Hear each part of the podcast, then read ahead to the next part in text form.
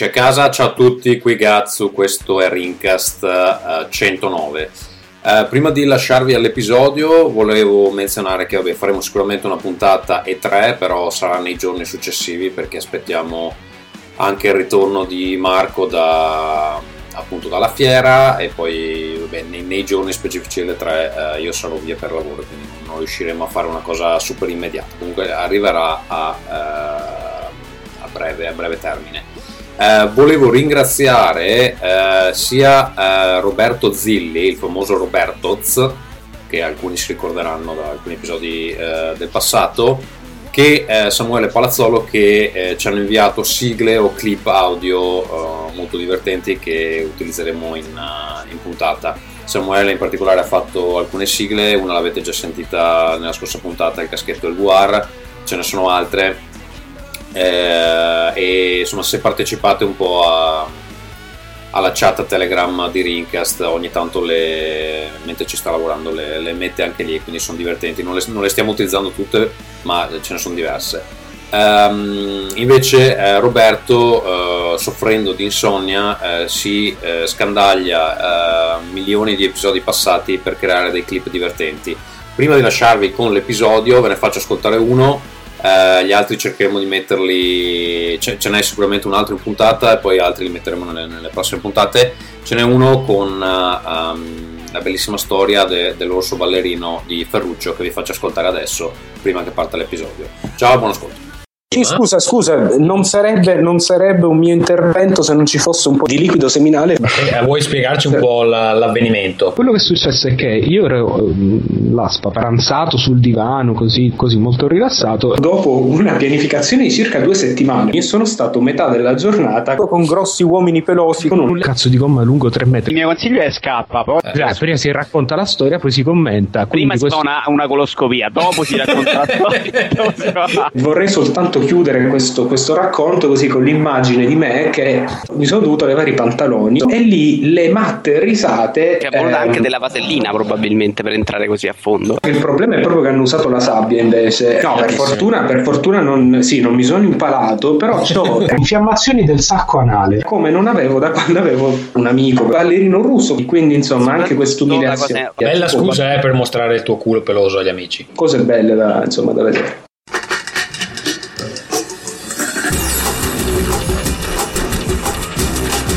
Podcast presenta Nerdcore. Cari amici da casa, bentornati! Questa volta non dico benvenuti Ferruccio per dare un colpo di scena così. No, esatto. Eh, ciao Ferruccio, come stai? Colpo di scena che sei anche venuto anche tu. Allora, sto benissimo. Io volevo dire come prima cosa che sarò l'avvocato difensore degli ascoltatori di Rincast. Eh, ti ringrazio per questo compito che mi hai dato, Tommaso. Eh, sarà una grande squadra di governo. Andiamo avanti, prego. Tu saresti uscito dall'Euro, Ferruccio? Assolutamente, di notte, di notte. Avresti introdotto le corone italiane? Esatto, le corone italiane, svalutazione competitiva, viva Bagnai e così via. Va bene, il grande ospite della serata, eh, grande ospite, grande amico, grande... Oh, finalmente, oh, qualche grande... De, esclusiva, il, il nostro più famoso conduttore di sempre... Paolo Savona. No. Proprio Simone, lui. Simone Proprio Trimarchi. Lui, Simone sì. Trimarchi. Ciao Simone. Ciao, ciao a tutti. Sto facendo una stories perché così dico che siamo su Rincast. Sì, perché sei famoso adesso con tutti i tuoi followers. Eh, esatto, adesso su tutte le stories. Devi fare una stories. Uh, io mentre tu fai la stories vorrei uh, mostrare questo bellissimo, questo bellissimo, quadro che c'è alle mie spalle che indica um, la, il mio orientamento politico. prima che mi rompiate i coglioni, ve lo dico, no, in realtà è un regalo di mia sorella e mi sembra brutto non metterlo, non metterlo sul muro, um, però è una bella, una bella immagine del, delle console per, più importanti in Italia. Per chi, ascolta, per chi ascolta il podcast è un quadro anche carino con eh, t- tutte le console Nintendo impilate una sull'altra, belle. Esatto, fammi vedere, fammi vedere, giustamente per Lucio questo è anche un podcast audio. Come Simone? Dico, stavo a fare la stories e non l'ho visto, lo inquadri, fai qualcosa? Sì, sì, eh, te lo dimostro, eccolo qua. e- Uh, bello. per bello. descriverlo ai nostri ascoltatori, in, in cima c'è lo Switch, poi il Wii, il Wii U non c'è. No, povero Wii U. poi GameCube, Nintendo 64, Super Nintendo e NES, non c'è neanche il Game Boy. Bello, bello. eccetera. 3DS, vabbè, Ma invece questa maglietta, vedi, questa maglietta con Lupin, Lupin. me l'ha regalata Michele, che è venuto al mio compleanno. Michele e che è appena arrivato in, entrato, in chat. esatto. Ciao Michele. Ciao patatoni. Ciao. Che ricordiamolo, non ha la webcam perché è molto povero. No, no, eppure- Michele è proprio è quella lì la faccia di Michele. Esatto, Quindi- esatto, volevo dire, forse la webcam ce l'ha e la Io faccia. questo ho il culo. Bella comunque, bella faccia. sì. Va bene, allora, eh, Vito ci raggiunge dopo, Marco doveva venire ma poi ha un volo domani mattina e quindi non riesce a... a Va unirsi. all'E3? Va all'E3? No, va a Londra a vedere della roba di Nintendo, penso, per, per Every Eye. Soci. Eh, credo, però forse ci è andato, non sono sicuro, ma mi sto, me la sto inventando. sta cosa. Ehm, allora, noi abbiamo invitato oggi, invitato, abbiamo chiesto a Simone di venire a romperci le palle prima delle tre, visto che è un periodo in cui stiamo un po' aspettando eh, di vedere anche le conferenze, eccetera, eh, che non riusciremo a commentare in diretta perché almeno io sono in viaggio di lavoro e quindi commenterò. No, io forse, io forse ci sono. Abbiamo parlato Vito, con Vito Vito. deve fare delle- delle- dei- degli stream Twitch, quindi può essere che magari si fa il... Non so come si può fare, se uno può fare stream assieme su, su Twitch, però... Boh. Vabbè, lì devi chiedere a lui, non, non- non- siamo troppo vecchi per queste cose. Esatto. Comunque noi abbiamo invitato Simone a parlarci di un argomento che tutti voi, cari amici a casa, odiate, e cioè gli gli e-sport, che sono a, a questo punto anche materia di lavoro di Simone. Vabbè, sì, eh. E Questo non vuol dire che ci piacciono. eh. no, No, beh, ma, ma non, non seguendo- devono piacere, Michele. seguendo un po' le tue pagine di grande social media influencer attuale, qualche giorno fa eh, insomma è scoppiata una polemica e, e se ne può parlare eh, oggi come argomento principale, poi abbiamo delle altre cosette. Prima di fare questa cosa qui, ehm, io direi andiamo con le case che un po' che, che non sentiamo, ad esempio Ferruccio, e quindi farei partire la sua sigla. Ma prima delle case voglio farvi ascoltare una cosa perché in questo periodo abbiamo una serie di ascoltatori che ci mandano sigle varie, alcune eh, create mh, sulla chat eh, Telegram di Rincast, alcune create da, ehm, eh, da un pazzo che non dorme la notte. Eh, si chiama Roberto Zilli, ci aveva già aiutato per Rincast 100 in altre occasioni. Ha creato delle sigle per convincervi a donare a Rincast. Ne ha fatte due. In questa puntata ne metto una, nella prossima metto l'altra e io adesso la faccio sentire ai miei eh, co-conduttori eh, e poi eh, voi invece vi sentirete il file direttamente. Andiamo con questa bellissima sigla che vi convincerà sicuramente a donare, cari amici. Dona anche tu per Rincast, perché Rincast ti vuole bene e Tammaso è una persona deliziosa.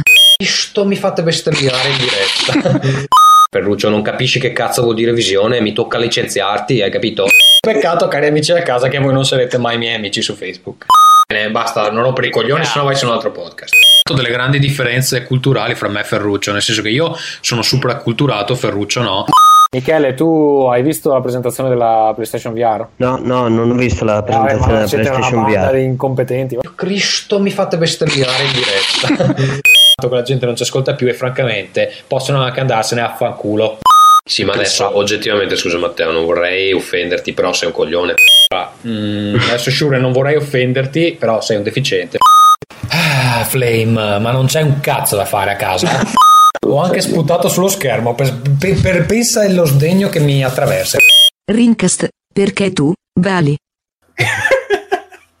Comunque, non vorrei offenderti, ma sei un coglione, sei un deficiente, is the new, eh, non sono razzista, ma è colpa Ma- dei negri. Cioè, più o meno è la stessa cosa, cioè, Esatto, va bene, quindi eh, mi rendo conto, non so come ha fatto a recuperare tutti questi momenti di, di Ma incazzo- probabilmente vengono dalla perché stessa puntata, 10 non è? puntate, Sì, sì. esatto, cioè, voglio dire, non è che... forse ne dico 10 puntate, quindi non è stato così difficile. Va bene, comunque, se vi ha convinto a donare, cari amici a casa, lo potete fare ehm, dal nostro blog www.rincas.it, c'è il link a ehm, patron.podbean punto, non me lo ricordo, aspetta un attimo, uh, patron.podbean.com slash rincast, da cui potete fare la donazione uh, mensile, oppure um, potete semplicemente comprare delle cose su Amazon tramite il nostro referral e anche quello ci torna buono.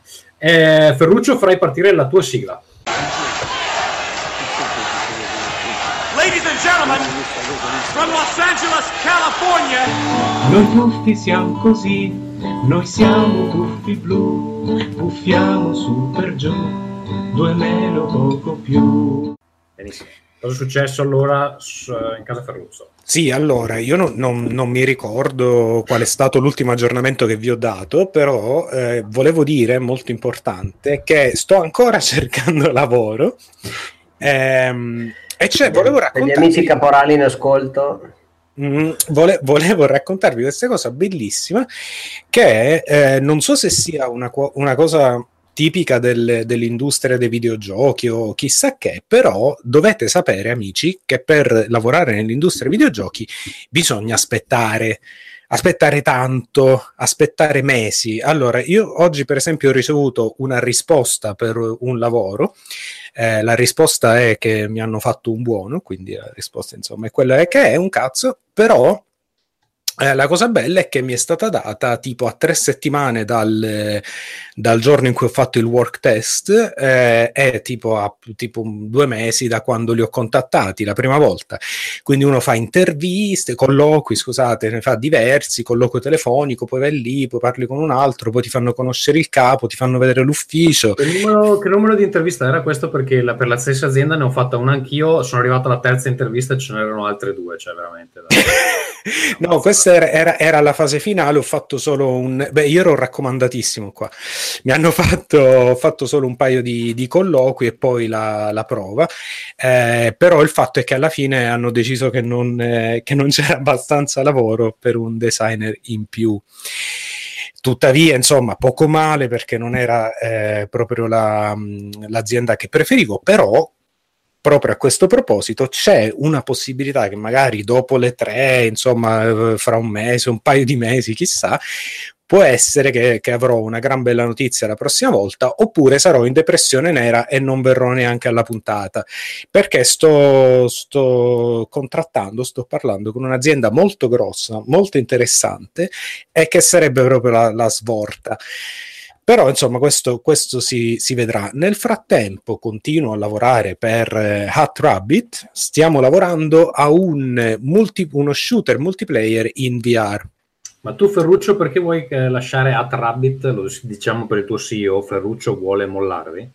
Sì. Ma No, lui allora- non è il CEO di se stesso? è l'Università della Strada. Ah, bella, bella SEO. Eh, no, il, eh, no, allora il fatto è che eh, diciamo alla mia veneranda età eh, ci avrei anche voglia di eh, avere uno stipendio eh, su cui contare. E siccome l'azienda per quanto promettente tutte queste cose qua avevano cominciato a dire ma magari vediamo a tempo determinato qualcosa qua insomma detto fatemi un piacere, aiutate voi che conoscete tutti, raccomandatemi, eh, mi sa che questo è meglio. E quindi insomma se- la cosa è andata così, però fino a, fino a che non trovo qualcos'altro sto lì ehm, e stiamo facendo uno shooter in eh, multiplayer in VR che, che sta venendo fuori una cosa davvero, davvero carina. Eh, in autunno probabilmente uscirà per tutte le, insomma, per diverse piattaforme VR. Ehm, molto difficile lavorare in multiplayer, però non sarà un e-sport. Non Eh, sarà sicuramente Ferruccio, eh, chiariscimi una cosa che non, non mi è chiara. Guardavo ultimamente eh, l'ho- Poi parliamo di questa cosa, lavorare in multiplayer non sarà un e-sport, perché tu non lo puoi sapere. Lo deciderà No, la guarda, community. È una, è una casualata veramente forte. Eh, guarda Fortnite. E, beh, Fortnite non mi porta più caso. Comunque, vabbè. ehm, Più casual di così ci gioca Ibrahimovic. Però non ci abbiamo, non ci abbiamo i fondi gioca la di Nappi, Epic. non è vero. La Nappi gioca. Final Fantasy, oh. Anche a Fortnite. Devo aggiornare il mio Mi pare- Pornhub. Mi pare di aver capito che... eh, Vabbè, comunque, volevo chiederti Ferruccio, ma sta cosa de- che ci sono visori di 50 tipi con eh, sp- specifiche diverse, anche proprio eh, di importanza fondamentale, tipo che alcuni si muovono solo sulla asse XY, alcuni hanno anche lo Z. Eh?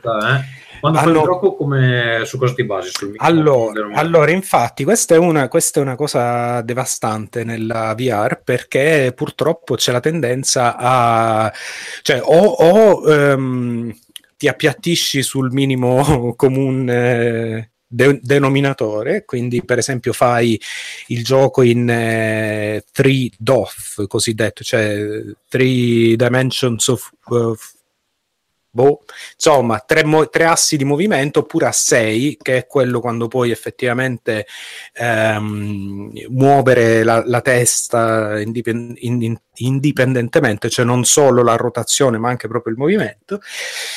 E, e poi è un bordello perché se lo fai per Rift c'hai due controller, se lo fai per, eh, per, eh, Gear VR ce n'hai, ce n'hai solo uno, c'è il telecomandino per, ehm, per Daydream eh, e così via.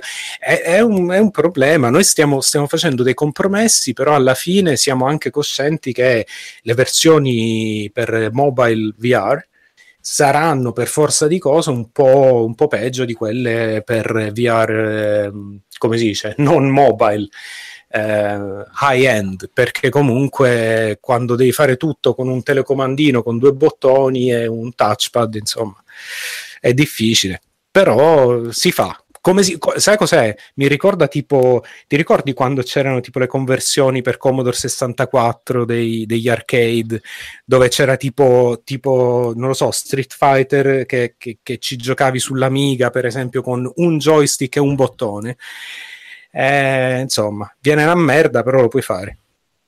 Ascolta Ferruccio, abbiamo delle domande dalla chat. Dicono eh, Soda Lemon, il nostro amico Davide del Soda Lemon, ci chiede Ferruccio sei soddisfatto di essere entrato nel mondo dei videogiochi? E poi Microcebo Pigmeo ci chiede, giuro che non lo sto inventando, ci chiede Ferruccio, anche se non lo dici, dalla tua camicia si capisce che le interview erano per la Yakuza.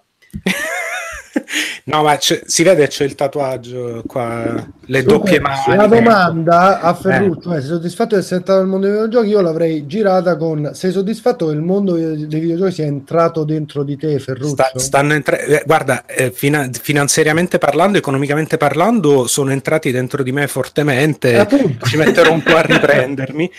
Ehm, comunque sì, no, ma raga, guardate, notte e giorno davvero, non, eh, non- rispetto al lavoro che facevo prima, eh, cioè davvero mi, mi sembra di, di finalmente respirare aria dopo aver respirato merda, pagata bene, ma sempre puzza di merda, per anni. Quindi, quindi sì, trovate il modo di lavorare con le cose che vi piacciono. Sei riuscito ad accettare il fatto che la povertà ti rende felice? La povertà mi rende felice. No, più che altro, sai cos'è? Quando uno, quando uno ha tipo abbastanza soldi per mangiare e per comprarsi tipo un gioco al mese, secondo me stai a posto. Poi lui è la droga? Scusa, Il vino, il vino, quello è pure importante. l'amore, i figli, non gli serve nient'altro. Eh, ma quelli non costa, cioè, io non No, credo non che... costano. Non so se per te l'amore costa. Gli però. dai da mangiare a questi bambini? Sì, sì. No, ma Guarda, dicevo in Svezia, comunque... in Svezia i bambini non, co- non ti costano niente, qua siamo tutto sovvenzionato, socialismo, stato sociale, welfare. Va bene, Ferruccio. Allora, bellissima la tua casa. ehm, diciamo che non c'è, eh, da non c'è altro di cui parlare. Michele, eh, non so se posso parlare di quell'evento che si ci sarà il prossimo mese oppure lo salto. Non so se- Eh no, le tre no, non puoi parlarne per favore. non ne parliamo. Lasciamolo come sorpresa. Eh, Eh, sì, po- faccio andare- posso far andare le cose della mia casa? O vuoi parlare tu? Vai, vai. No, non lo dicevo in maniera aggressiva, te lo stavo chiedendo. Vai. Va bene, andiamo con casa cazzo. Amore, hai fatto la spesa? Casa Gatsu, Amore, hai lavato i piatti? Casa Gatsu, Amore, stacca con i videogiochi che mi sento sola. Casa Gatsu,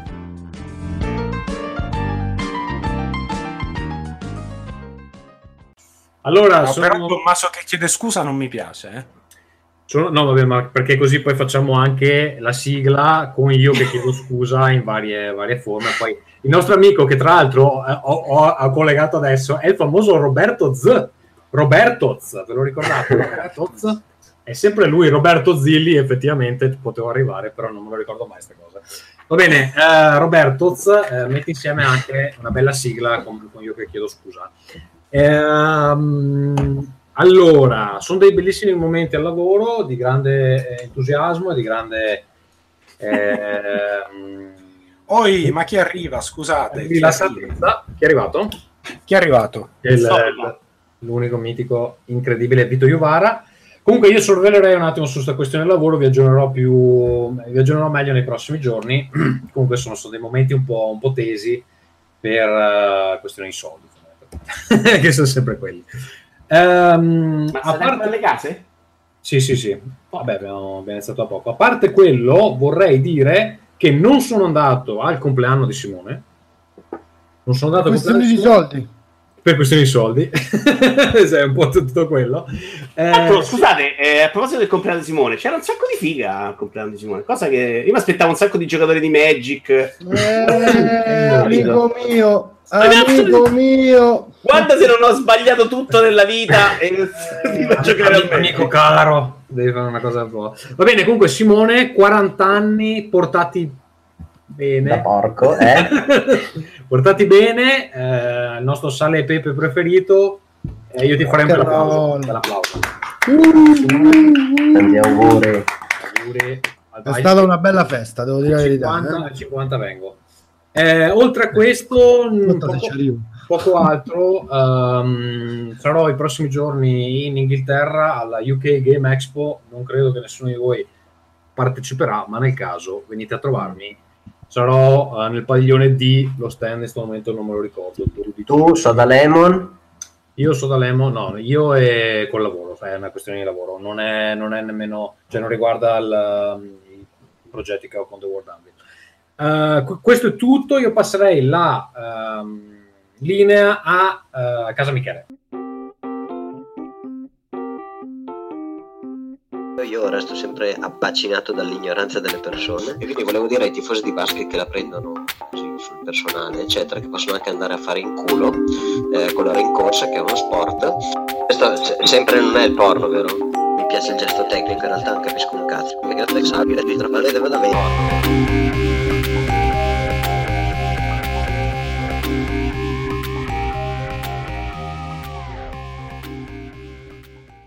Allora, eh, io non ho giocato tanto, ma ho fatto tante, tante, tante attività del cazzo a latere. In realtà eh, sono andato finalmente a correre promettendo a tutti che sarei andato con tutti e poi me ne sono sbattuto le palle andandoci da solo, è stato abbastanza divertente.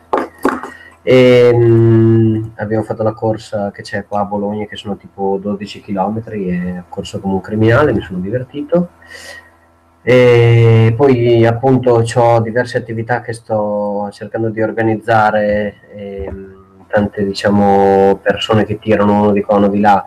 Mi sono accorto che in realtà mi organizzo veramente male, è divertentissimo, l'amorosa che mi, mi corre dietro, ma Ci sei Michele? No? Eh, scusa, dicevi l'amorosa che ti corre dietro, ti, abbiamo, ti ho perso un attimo. Ah, scusate, e niente, l'amoroso che mi corre dietro per eh, organizzare le cose fatte bene e ho scoperto che lei è in realtà in grado di organizzare. Vito e eh, Simone se la sono anche cuccata. E siamo andati a trovare appunto Vito a Roma, che si è comportato come il solito grandissimo signore, e siamo andati a trovare quel eh, ricco bastardo sfondato della, eh, della Roma Bene di eh, Simone, ci ha fatto vedere come si fanno le feste, non, quale feste? non noi poveri. Ah, mica, mica grazie a me, è tutta Laura, io figurati. Io Eh, avevo non ho capito, ma si vedeva chiaramente il cash, che deve essere tutto il cash che non ha Ma quindi scusate, era tipo, era tipo la grande bellezza, cioè abbiamo, vero, abbiamo Jack Gambar- Gabardella E praticamente io non te lo voglio dire, ma eh, praticamente sì, Ferruccio, cioè questi ci stanno rubando tutti i soldi, eh, capito? Praticamente lui voleva il potere non solo di, di- di partecipare alle feste, ma di far fallire tutte le feste. La, fe- E- la festa di Simone era La organizzata da Sorrentino. Sì, sì, la sponsorizzava il Campari, tra l'altro. la- Madonna santa. No, no, cioè, in realtà ci siamo divertiti e c'erano anche dei personaggi che lui ci illustrava come essere, eh, diciamo, del jet set, del, cast- del casting, del broadcasting, eccetera, e noi annuyavamo e mangiavamo tramezzini. E, mh, mentre la sera prima siamo andati a trovare eh, Simone eh, Cognome di Free Playing, perché noi siamo un podcast che vuole bene anche agli altri podcast malati. Non è che Salutiamo diciamo no. Outcast che credo non, non stia registrando in contemporanea. stasera. Io, eh, scusate, sono arrivato tardi, ma Ferruccio perché è diventato un figo? Amore, io sono sempre stato un figlio. No, però è, vero che hai, è vero che hai un look un po' più... È vero, è vero, confermo anche Sempre io. sex, sempre È sex. un figo, è, ma Allora, sembra un palestrato e c'ha il microfono dei soldi in mano. Allora, No, Cioè, allora, il, il microfono, il microfono naturalmente è, è il regalo degli spettatori, degli, asco- degli ascoltatori. Per il, resto, per il resto, no, sono pure ingrassato, però sono muscoli, sono muscoli, sono Eh, sa, è massa, io ho detto- No, è la barba, non tutto che la camicia aperta, capito? Perché sta camicia è un po' così 30 fa gradi, tanto, eh. 30 Secondo gradi. me sta scopando Ferruccio. Ma no, ma è che ha tolto, ha finito con Ned. Flanders. Con chi sono cazzi suoi, eh? posso ho capito, giudicare. se- Fossero anche cavalli, però se sta Ho bene. due figli, almeno due volte l'ho fatto. Eh, Vito, ma la fai la carta di Magic stasera? Io farei una bella carta di Magic di Simone, Simone Trimarchi. Ce l'hai la Non so neanche dove è la lavagnetta adesso. Niente, volevo solo salutare anche eh, purtroppo un- una tragica persona che è venuta a mancare eh, la serata di venerdì sera, la caccia e pepe di Simone. Eh, Vito ne è testimone, è stata una cosa veramente... Io non, vo- non volevo infierire, non è riuscita benissimo. Posso dire che l'ho tagliata Non con sono io quel Simone, eh, perché No, no, Simone la Cognome. mia... L'ho tagliata, sì, pure lui diceva che era un fenomeno in realtà. Eh, io fatta vero però. tagliata con forchetta e coltello. Saltiamo Solo perché non avevamo la forbice. Giuro, eh? Gli è, gli è riuscita un po' male. Ma al ristorante o da te? No, l'ha fatta lui a casa sua. Ah, a casa sua, ok. Vabbè, allora Eh, capito che sono Simone Cognome magari non è... Da me, ma non si mangia proprio. Va bene. Eh, allora, io andrei con l'argomento principale di oggi. eh, Ah, la casa mia navo fa. no, eh, un pezzente. ma no, perché non l'hai messa in scaletta, cazzo, non fai mai niente questa scaletta. No, come ho fatto, ho messo pure Questo, le news. questo- messo. questo era un altro, scusa, questa era un altro, un'altra frase che poi si mette avanti Diventa- nelle- Va bene, dai, facciamo partire la, la- la sigla dell'azzurro di sci. Sono stato campione italiano di StarCraft 40.000 Killer 3 Winter Assault Dawn of War Io sono stato azzurro di sci. Eh? Io sono stato della nazionale di sci. stavo per battere il cazzo sulla tastiera così gamble Che bravo! Te lo dimostrerà.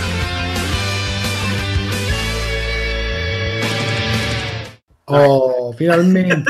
Eh, Simone, non per offenderti, Sì. però merda. Ah, dicevi già, la magnanimità del nostro signore oscuro Tommaso De Benetti è chiaramente insomma al massimo. Allora, mh, casa Simone, che è successo? Ho fatto 40 anni, ho fatto una super festa da ricchi. Una volta mi avevano detto che ho la casa che somiglia alla casa di Puff Daddy, non è vero ovviamente. Allora ho voluto fare una festa alla Puff Daddy, cazzo. Perché, come tra l'altro ho detto alla festa, fosse stato per me e non per mia moglie, la festa si sarebbe tenuta in un centro sociale. Quello era il massimo, cioè c'era pure il minimo, tipo in A panino e spiaggia. salsiccia. Dai, no, spiaggia col falò, queste cose qua. Invece il mio massimo era al centro sociale, sai che, che chic, che sciccheria. Invece Laura fortunatamente ha preso la cosa in mano e mi ha organizzato una gran bella festa e sono stato molto contento che siano venuti anche Michele e eh, Vito, che insomma, co- così come Ferruccio e Tommaso sono persone a cui voglio bene e questa festa l'idea era raccorpare un sacco di persone che mi hanno accompagnato in questi 40 anni, quindi c'erano i miei ex compagni di classe, i colleghi la- della RAI, i colleghi del Blog TV, i colleghi di Reddit, non c'erano i miei colleghi attuali. Alessio Cifani, se ci senti in diretta o in differita, sei colpevole, sappi. Ah, pensavo vaffanculo, eh, anche sei colpevole. Vabbè, ah, vaffanculo, c'ha ragione Vito, vaffanculo, non sei venuto, ah, tra l'altro è l'unico che dovevi venire. quindi Io, io vorrei, io vorrei dire una roba, eh, ho guardato voli per un periodo, però siccome c'è stata sta cosa della data che prima c'era, poi non c'era, eh, alla fine abbiamo lasciato passare un po' di tempo. L'ultima volta che ho guardato i voli, il più economico era 430 euro con scalo ad Atene. Però, top, top. Il viaggio della speranza. Possiamo dire qual era il motivo per cui non- forse non ci sarebbe stata la festa? Perché a dirla Mamma adesso mia, ridere. No, no, no, senti, eh, guarda, senti una tristezza. Cioè, Guarda che l'abbiamo detto, eh, se- Guarda, vado a prendere il tuo merda di regalo che da qualche parte sta offensivo, offensivo verso Ma come offensivo? Era per regalarti una gioia! Ma dov'è? Guarda, perché se ci fosse ci piscerei in diretta. Faremo un sacco di audience con questa cosa. Che Però, meraviglia, ve le ricordate dieci minuti eh. fa quando andavano d'accordo? No, infatti, adesso sono tornato ad amarlo. La parentesi calcistica si è conclusa. Ehm, ok, ehm, quindi festa, figo, ho riunito un po' tutti gli amici, è stato bello, mi sono ubriacato non troppo, mi leggevo ancora in piedi, però abbastanza, abbastanza da dover dire, insomma, da dire cose comunque sconvenienti di cui mi pentirò, però spero fortunatamente non siano state riprese e basta, per questo direi che si conclude la mia festa. Eh, in chat ci chiedono che regalo è, Soda Lemon, anche tu non sei simpatico a fare questa domanda, però ti rispondo, è una mini Champions League del cazzo con su scritto credeteci, è, è- è tanto di freccina, tanto perché Invece voleva essere un bel gesto perché il 26 maggio purtroppo hai visto sempre altri alzare le coppe e poteva essere carino. Invece viene sempre visto il cattivo nel gesto. Va bene, detto questo, altre cose che sono successe nella mia vita, eh, mi sono levato due denti del giudizio, Due? due, dolorosissimo, anzi io avevo una paura tremenda dell'atto del levamento dei No, denti dopo, del dopo giudizio. già. e invece è stata una passeggiata e invece data la mia ottima resistenza al dolore pensavo che il dopo fa- sarebbe stato tranquillo e invece il dopo cioè veramente Io sono stato male una settimana, ne ho tolto anch'io uno quest'anno. Ma non, ma non ti hanno dato tipo gli antidolorivi? Come no? il, primo non giorno è so. quello, il primo giorno è quello che fa meno male, eh, perché sei Esatto. come un cavallo. Esatto. Eh, Dopo mi ha fatto un male cane. Infatti devo levarmi gli altri due e secondo me non mi rivedono più. Cioè, io ho pure tanto di ricevuta dove devo pagare, ma sti cazzi. Su poste di oppio. Esatto. E un'altra cosa figa che è successa nella mia vita, però è un po' lavorativa. Dei tanto- non era proprio figa figa però. eh. Beh, comunque insomma faceva, voglio dire, scena, era una roba, ecco, di costume quantomeno. Sangue e merda, proprio così. Eh, sangue e sperma, ricordiamo copertina di Load, questa è molto difficile, ma insomma, so che voi non avete la cultura per reggermi. Detto Eh sì. ciò, ehm, mi è successa una cosa fighissima, ho fatto per lavoro, è giusto che io la racconti, ho fatto una telecronaca di un videogioco in uno stadio di calcio. Eccolo che si vanta delle sue... Beh, è stato figo, posso dirlo che è stato figo, no? Che videogioco? Di FIFA, ovviamente. Ah, però FIFA è stronzo. A Napoli non sei voluto andare perché hai fatto la fighetta. Non ho fatto la fighetta, no, ho dato spazio a chi giustamente... ai giovani, perché lui è vecchio ormai, ha 40 anni. No, io ricordo No, ah- aver letto, non voglio fare FIFA perché è meglio che lo fa qualcuno più. Sì, è corretto questo per quanto Non capisco riguarda... un cazzo di pallone, è giusto che lo faccia altro. Credo questo tu abbia detto, se ho letto bene. Che è una cosa comunque vera. Devo dire che Vito su questo non ci ha torto. No, per lo stadio comunque sia era una cosa un po' diversa e, e- poi c'era questa cosa di fare la telecronaca a San Siro davanti a 30.000 spettatori che erano lì per l'addio al calcio di Pirlo minchia. e devo dire 40.000 forse addirittura, quindi la cosa allora, sono stato a 10 cm dai, dai calciatori. Quindi la cosa che vi posso raccontare è che sono delle teste di cazzo infinite. Non faccio nomi, ho dei video, cioè sono proprio persone, vabbè, ma uno se lo aspettava. Qualcuno onestamente tranquillo mi sembrava ci fosse, ma per la maggior parte no. E la cosa figa è stata appunto che i calciatori erano già in campo quando è iniziata questa partita di FIFA tra due campioni Crazy Fat Gamer e Junkie e, e loro se la, so- praticamente sembravano quelli più interessati. Quindi stavano lì e se la guardavano e, e devo dire che almeno è stata veramente la prima volta che mi si è rotta la voce dall'emozione almeno all'inizio E Ma scusami, aiutami, per- aiutami perché sono un disabile. Nel, di solito la partita di addio di un giocatore così fai una partita. Hanno fa- allora, sì, una partita di calcio con tutte le superstar e amici di Pirlo che c'erano.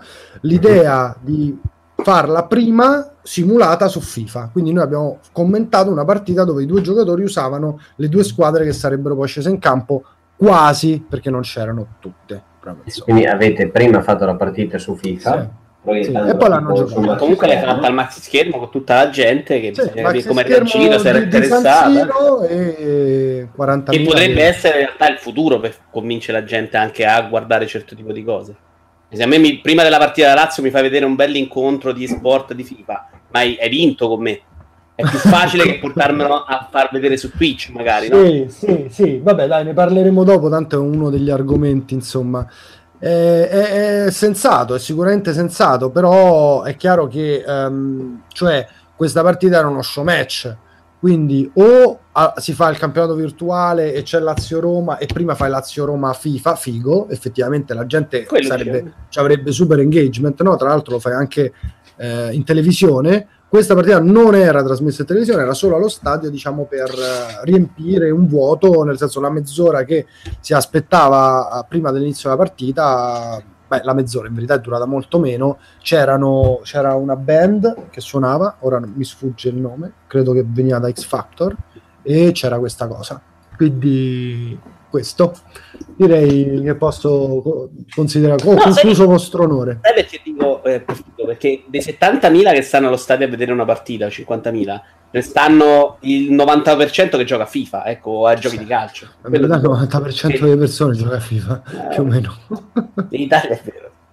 No, però magari vai da un'altra parte fai, fai più fatica in televisione perché prendi tutti, no? Allo stadio li hai eh, presi tutti, hai proprio... C'è il gran problema di andare a definire se questi e-sport calcistici siano effettivamente a livello degli e-sport non calcistici e non simulativi come spettacolarità e tutto il resto.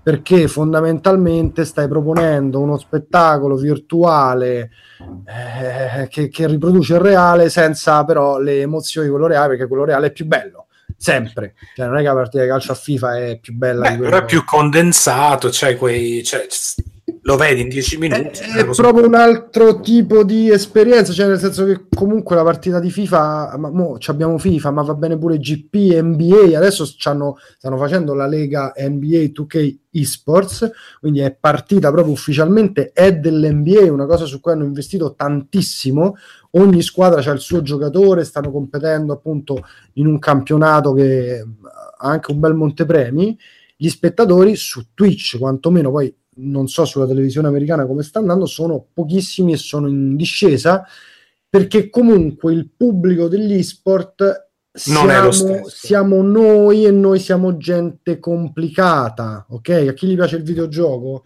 di fargli vedere una cosa che è un po' più se- eh, sei andato a cercare il videogioco perché era un po' più complicato, no? E quindi un conto è vedersi Counter Strike, League of Legends, un conto è vedersi FIFA che per carità, poi giocarlo non è così facile eh, ad alti livelli, però è, diver- è sicuramente un altro livello, ecco, questo non c'è dubbio.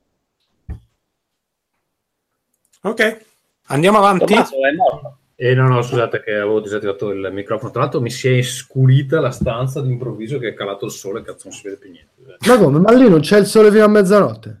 Eh, adesso è tipo tramonto, però non è più dalla finestra, quindi è diventato tutto buio. Gli hanno staccato il sole a Tommaso adesso. Ha staccato il sole, esatto. Ehm, allora, Simone, io e te abbiamo iniziato una discussione interessante su uno dei tuoi vari post che eh, fai nel... Scusa, ma pagina- Vito, Casa Vito l'abbiamo fatta? No, Casa Vita non c'è, andiamo avanti. Non c'è Casa Vito. Non c'è, casa Vito. non c'è, non c'è più niente, Vito, ha venduto tutto. Ehm, venduto la casa. Allora, nella pagina tua di Simone Trimarchi, il miglior... eh, come si chiama la pagina? Simone Akira Trimarchi. Facile, era facile Tommaso. eh? però, Ok. però potevi sbagliarti su Akira. Va Scusate, bene. cos'è questo ronzio Sì, insopportabile? infatti, prima non c'era. È Michele?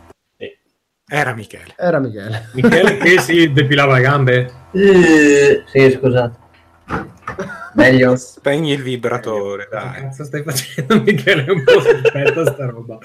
Vabbè, e con la, eh, l'anal plug si sta seduto fa così. Va bene. eh. Livello alto oggi, signori, eh? attenzione. eh. allora, e-sport e Olimpiadi. Sì.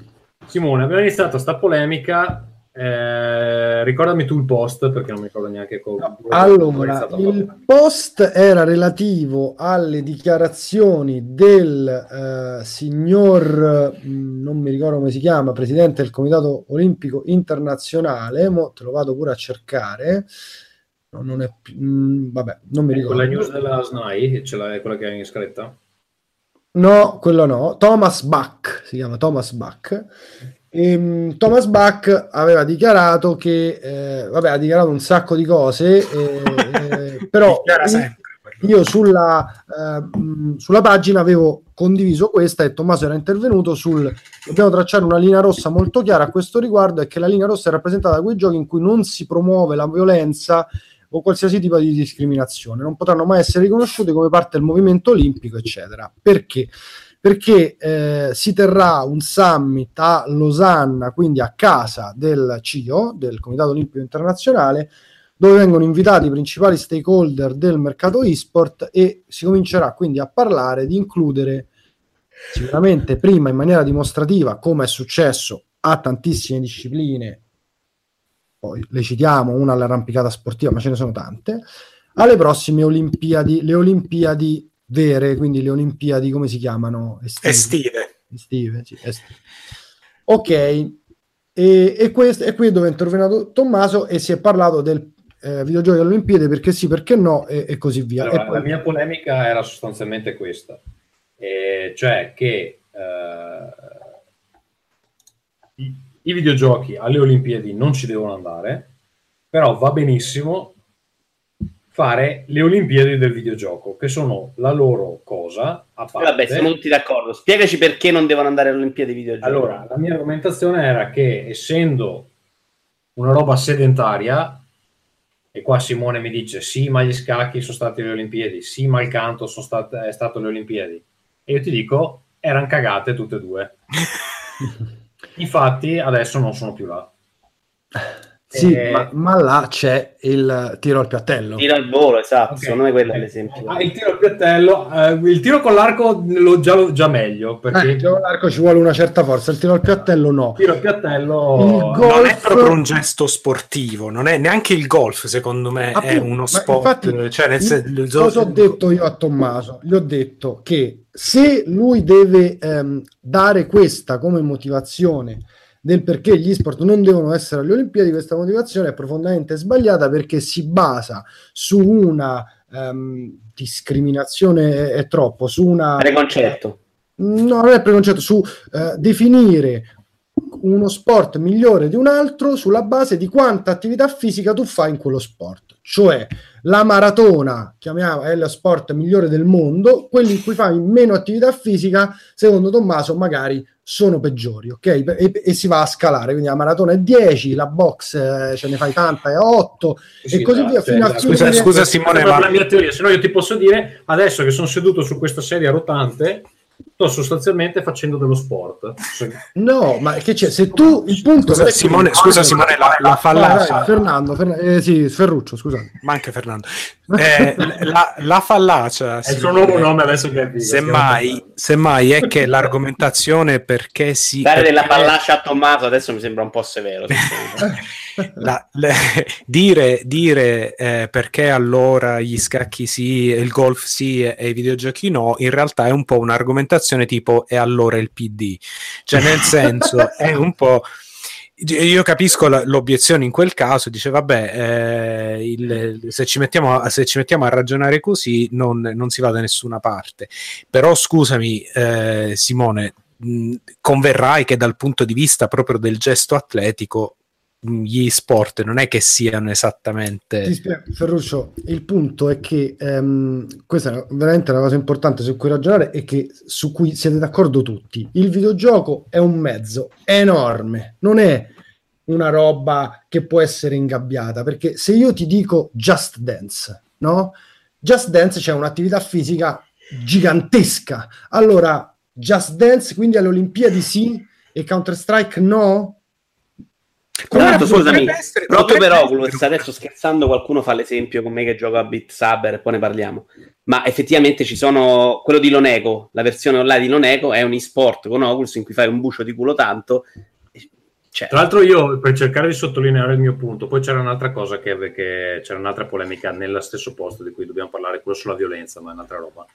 Eh, per, Perché sottoline- la box, per sottolineare il mio punto, ehm, sono andato a vedermi la definizione di sport e ha ragione Simone. Ho ragione io, sì, perché Di sport è attività che impegna sul piano dell'agonismo oppure dell'esercizio individuale o collettivo le capacità fisico-psichiche svolte con intenti ricreativi ed igienici o come professione. Igienici in questo caso immagino che sia un'accezione. Salute. No, infatti il problema, cioè nel senso che poi questa cosa qui mi fa passare come uno che sia d'accordo con gli sport alle Olimpiadi, mentre io sono il primo detrattore degli sport alle Olimpiadi. In tutti i miei disco, tutte le volte mi hanno E perché invitato sei un detrattore allora? perché a differenza, e questo, e questo è un punto secondo me che è proprio... Perché lui vorrebbe Magic alle Olimpiadi. cioè, bravo. No, tutto, a quel punto anche Magic perché cioè, tutto è sport allora. Ma no, aspetta, aspetta, aspetta, ragioniamo, adesso vedo, eh, eh, vi spiego perché. Il punto dei videogiochi alle Olimpiadi no, perché i videogiochi, a differenza degli sport, sono un prodotto e hanno un padrone, mentre gli sport no, non lo hanno, non c'è uno sport che ha un padrone. ok? Esatto, Cioè, esatto. a- alcuni eh, cerca, Red Bull si è inventata degli sport che prima non esistevano e forse hanno anche il trademark, non lo so. Ma rimane il fatto che se io ho la palla che è della Nike, ho- posso giocare a pallone qui sotto con voi quattro senza problemi. Se io voglio giocare a StarCraft con voi e i server Blizzard sono chiusi, non posso giocare a StarCraft. Quindi è evidente che c'è una grossa discriminante di accessibilità, di chi controlla, di come si fanno le regole, perché le regole negli esport chi li fanno? Ogni esport c'ha chi fa le sue regole, poi ci sono i grandi organizer di tornei, bla bla bla, ma sono tutti discorsi concatenati. Fondamentalmente nessun esport è, un, è come uno sport, nessun esport è libero, a parte ce ne sono pure pochi gratuiti, se ci pensiamo. E comunque anche quelli gratuiti non sono liberi. E faccio sempre lo stesso esempio e dico... Eh, quello del gratuito è legato, cioè giocare a golf non è gratuito mai nella vita. Sì, vabbè, ma non, Vabbè, non è gratuito Ma- per l'equipaggiamento. no, ma no, non- golf, però a giocare a Eh, calcio... vabbè? Volendo a golf ci puoi giocare con un bastone. Esatto, carta, cioè, ti puoi cioè, inventare un modo per giocare a golf, cioè non è che poi non, non è perfetto, però a StarCraft non te lo puoi inventare un Eh, modo. è ma che scusami, giochi- no, a golf devi andare nel campo di golf e si va, a meno che non sei uno che ce l'ha il campo di golf. Ed è la Ma no. stessa cosa di pagare per avere il videogioco. No, non so. Concettualmente no, concettualmente no. Concettualmente No, ness- non, devi pagare, non devi pagare un'azienda per... Se, ti- se sei un fabbro, ti vuoi fare una mazza da golf, Esatto, grande. non devi pagare un, eh, Sì, un'azienda... ma ho capito la discriminante, però è se la metti su un piano diverso, secondo me la differenza è veramente No, ci sono sport che sono più o meno accessibili, cioè giocare a hockey se non c'hai un mare di soldi è difficile perché l'equipaggiamento costa un sacco di, di soldi. Come però... gli sci che sono uno sport da ricchi, l'altro è il tennis. No, ma lasciate così perdere l'equipaggiamento, io ci vado nudo, devo entrare in un campo di hockey, cioè è difficile che io abbia Sì, sì, giocaci a hockey su ghiaccio nudo, dai. No, no, ok, però ci vado. Ok, metti i pattini, ce li ho io e ci vado. Ma in un campo ci devo entrare. Chi è il campo? Il campo c'ha un padrone, Ma il uno che campo decide. c'è Tu campo, puoi entrare, tu puoi no, faccio le scusa. regole. In Canada allagano il, il Ah, ok. cortile e, e- e In fa- Canada, ok, va bene, ma da noi no, per esempio. Eh, vabbè, sì. Vabbè, quindi comunque ripeto, chiuso l'argomento, almeno su come penso io, perché gli sport non dovrebbero a- andare alle Olimpiadi mai. Poi c'è il discorso, devono avere le loro Olimpiadi o meno, questo è una roba chiaramente evidente, chiunque ha un minimo di sale in zucca capisce che è qualcosa che è il CIO che spera di riuscire a organizzare, cioè adesso ci sono delle aziende che sono nate e che stanno facendo un sacco di soldi organizzando tornei di videogiochi, su questo voi ne siete al corrente, no? SL, Faceit, che tra l'altro è una startup italiana di tre persone italiane a cui mando un saluto, SL è quelli per cui lavoro io, c'è MLG, ce ne sono tantissime. Se il CIO decide che fa l'evento più figo di tutti, si prende poi i soldi di tutti gli sponsor, no? Quindi loro sono eh, no- non è che gli sport hanno bisogno delle Olimpiadi, le Olimpiadi hanno bisogno degli sport. Questo, secondo me, è il mio punto di vista. Eh, detto ciò, il discorso sull'appunto attività fisica, eh, quando secondo me se c'è comunque un minimo di attività fisica, un minimo, per dirti il discorso degli scacchi o no, allora secondo me negli sport li possiamo mettere. Ora, la coordinazione occhio-mano, che è necessaria per giocare a Counter Strike, oppure le APM che un coreano, che so tipo 350, deve fare, le APM sono action per minute, quando gioca una partita professionistica di StarCraft 2, lo fanno sudare, sì, lo impegnano a avere una determinata, come l'ha detta la definizione di sport Tommaso, cosa, psicomotori, eccetera, sì, quindi possono essere considerati sport. Quando si parla di Hearthstone, quando si parla degli scacchi, quando si parla di Magic, è evidente che non serva nessuna qualità di coordinazione occhio umano, serve solo il cervello, giusto? Allora lì ti posso dire no. Quindi la mia discriminante tra sport e non sport è se c'è zero attività fisica, non sport. Se c'è 0,1 attività fisica, può essere sport. La mia discriminante è se a livello professionistico ti fa portare figa, è sport. Se non te ne può... Vabbè, ma perché il tiro piattellista secondo te il curling. cioè, ma il curling guarda- guardate le donne amano il curling ragazzi è Ma c'è, c'ha molta più figa un giocatore di Counter Strike semplicemente perché fa molti più soldi. Cioè, tu devi vedere questa gente che gioca a Counter Strike. Che se tu vai a vedere un profilo Twitter di uno medio, e quello è il punto, medio che ha 400.000 follower, ti fai un'idea, vai a leggere quanto guadagna in un anno, è normale che figa eh, ed è normale, insomma, per capire comunque la, la Però vuole portata. giocare a Counter Strike. E Simone, l'altra, l'altra questione che veniva... No, ma sai cosa? Secondo me, scusami Tommaso, è molto difficile secondo me capirlo noi italiani perché questa, questa roba non, non arriva proprio, neanche nell'ambiente di noi videogiocatori. Cioè, se io vedo un torneo su Twitch, vedo quattro gatti, cioè non se ne parla, non esce. Quindi, secondo me, siamo proprio ancora nella fase in cui è muro. Tu lo segui meglio, lo conosci, chiaramente lo conosci diversamente, sai che c'è i numeri per vivere da solo. Per noi che siamo qui e ci sembra una cosa che non si incula nessuno, secondo noi port- arrivare alle Olimpiadi può essere il momento in cui stacchi. Ma- Probabilmente ma hanno già scusa- staccato e non lo sappiamo. Cioè, quindi se io ti faccio vedere dei tornei italiani che su Twitch hanno 4.000 persone e eh, se, che ne so, mh, 4.000 un la- niente, però, dai. ho capito, 4.000 e niente, nel senso un canale satellitare di Sky su caccia e pesca, quanta gente pensi che lo guardi? Non ho più pallida idea. Eh, t- molti di meno, te lo dico io. A parte la televisione sta perdendo colpi e questo è grazie chiaramente a tutto il mondo dei videogiochi e del marketing relativo. Ma in generale, c'è contemporaneamente un picco di 4.000, 5.000, 8.000 persone sono tante e ti dico che succede per dei tornei italiani. però per un, paese, per un paese di 60 milioni di abitanti eh, non è un cazzo non è un Cioè, cazzo in- su in 60 Svezia- milioni, in Svezia per la televisione torneo è tanto. Sì, ok, ma in Svezia un torneo lo fanno sulla TV pubblica nazionale, cioè ci sono paesi dove effettivamente questo l'e-sport è immensamente più Vabbè, che, che- che tra noi e la Polonia ci sia un gap, no, scusa la Polonia, il Portogallo ci sia un gap gigantesco. No, pure il Eh, Portogallo. Certo, certo. No. La Spagna c'ha una scena fantastica. Noi siamo gli ultimi proprio della classe. Con noi gli inglesi, pensa, incredibile, però gli inglesi che adesso stanno- hanno le squadre loro e quindi fanno comunque un sacco di soldi e noi no, perché le squadre alla fine sono un motore economico dell'esport. Però tendenzialmente scena, tornei, co- eh, non riempiono i palazzetti. Adesso stanno cominciando. C'era Birmingham, adesso Dota 2, il palazzetto era pieno. E il punto è che quando si muove un organizer eh, decente che fa le cose fatte bene, se un giorno dic- diranno ok, adesso lo facciamo pure in Italia, quello che succede tra l'altro è proprio che loro giocano sull'indotto, cioè Katowice, che è la patria dell'e-sport mondiale, C'è anche quasi. della bella figa a Katowice, te lo posso scusare. sì, è un posto di merda però, siamo d'accordo? Scusate, cos'è Cato Black? Eh, è un posto random in Katowice è un- Polonia. un posto È un posto in Polonia dove, dove la testa è così pesante che ti costringe a guardarti i piedi, Ho preso non un guardare le autobus, fighe che Ho passano. preso un autobus a Katowice. Mm, eh, vabbè, insomma, fondamentalmente è un posto di merda. Se noi facessimo un torneo simile a, guarda, cioè, non ti dico Roma, Milano, Firenze, Perugia, Siena, posti che abbiamo noi che sono meravigliosi, dove puoi fare le riprese col drone che sono E a fantastiche. Perugia non c'è internet, però te lo dico perché. Va bene, a Perugia, Perugia insomma, oh, ragazzi, se siete di Perugia, no, eh, Perugia non facciamo isporo a Perugia.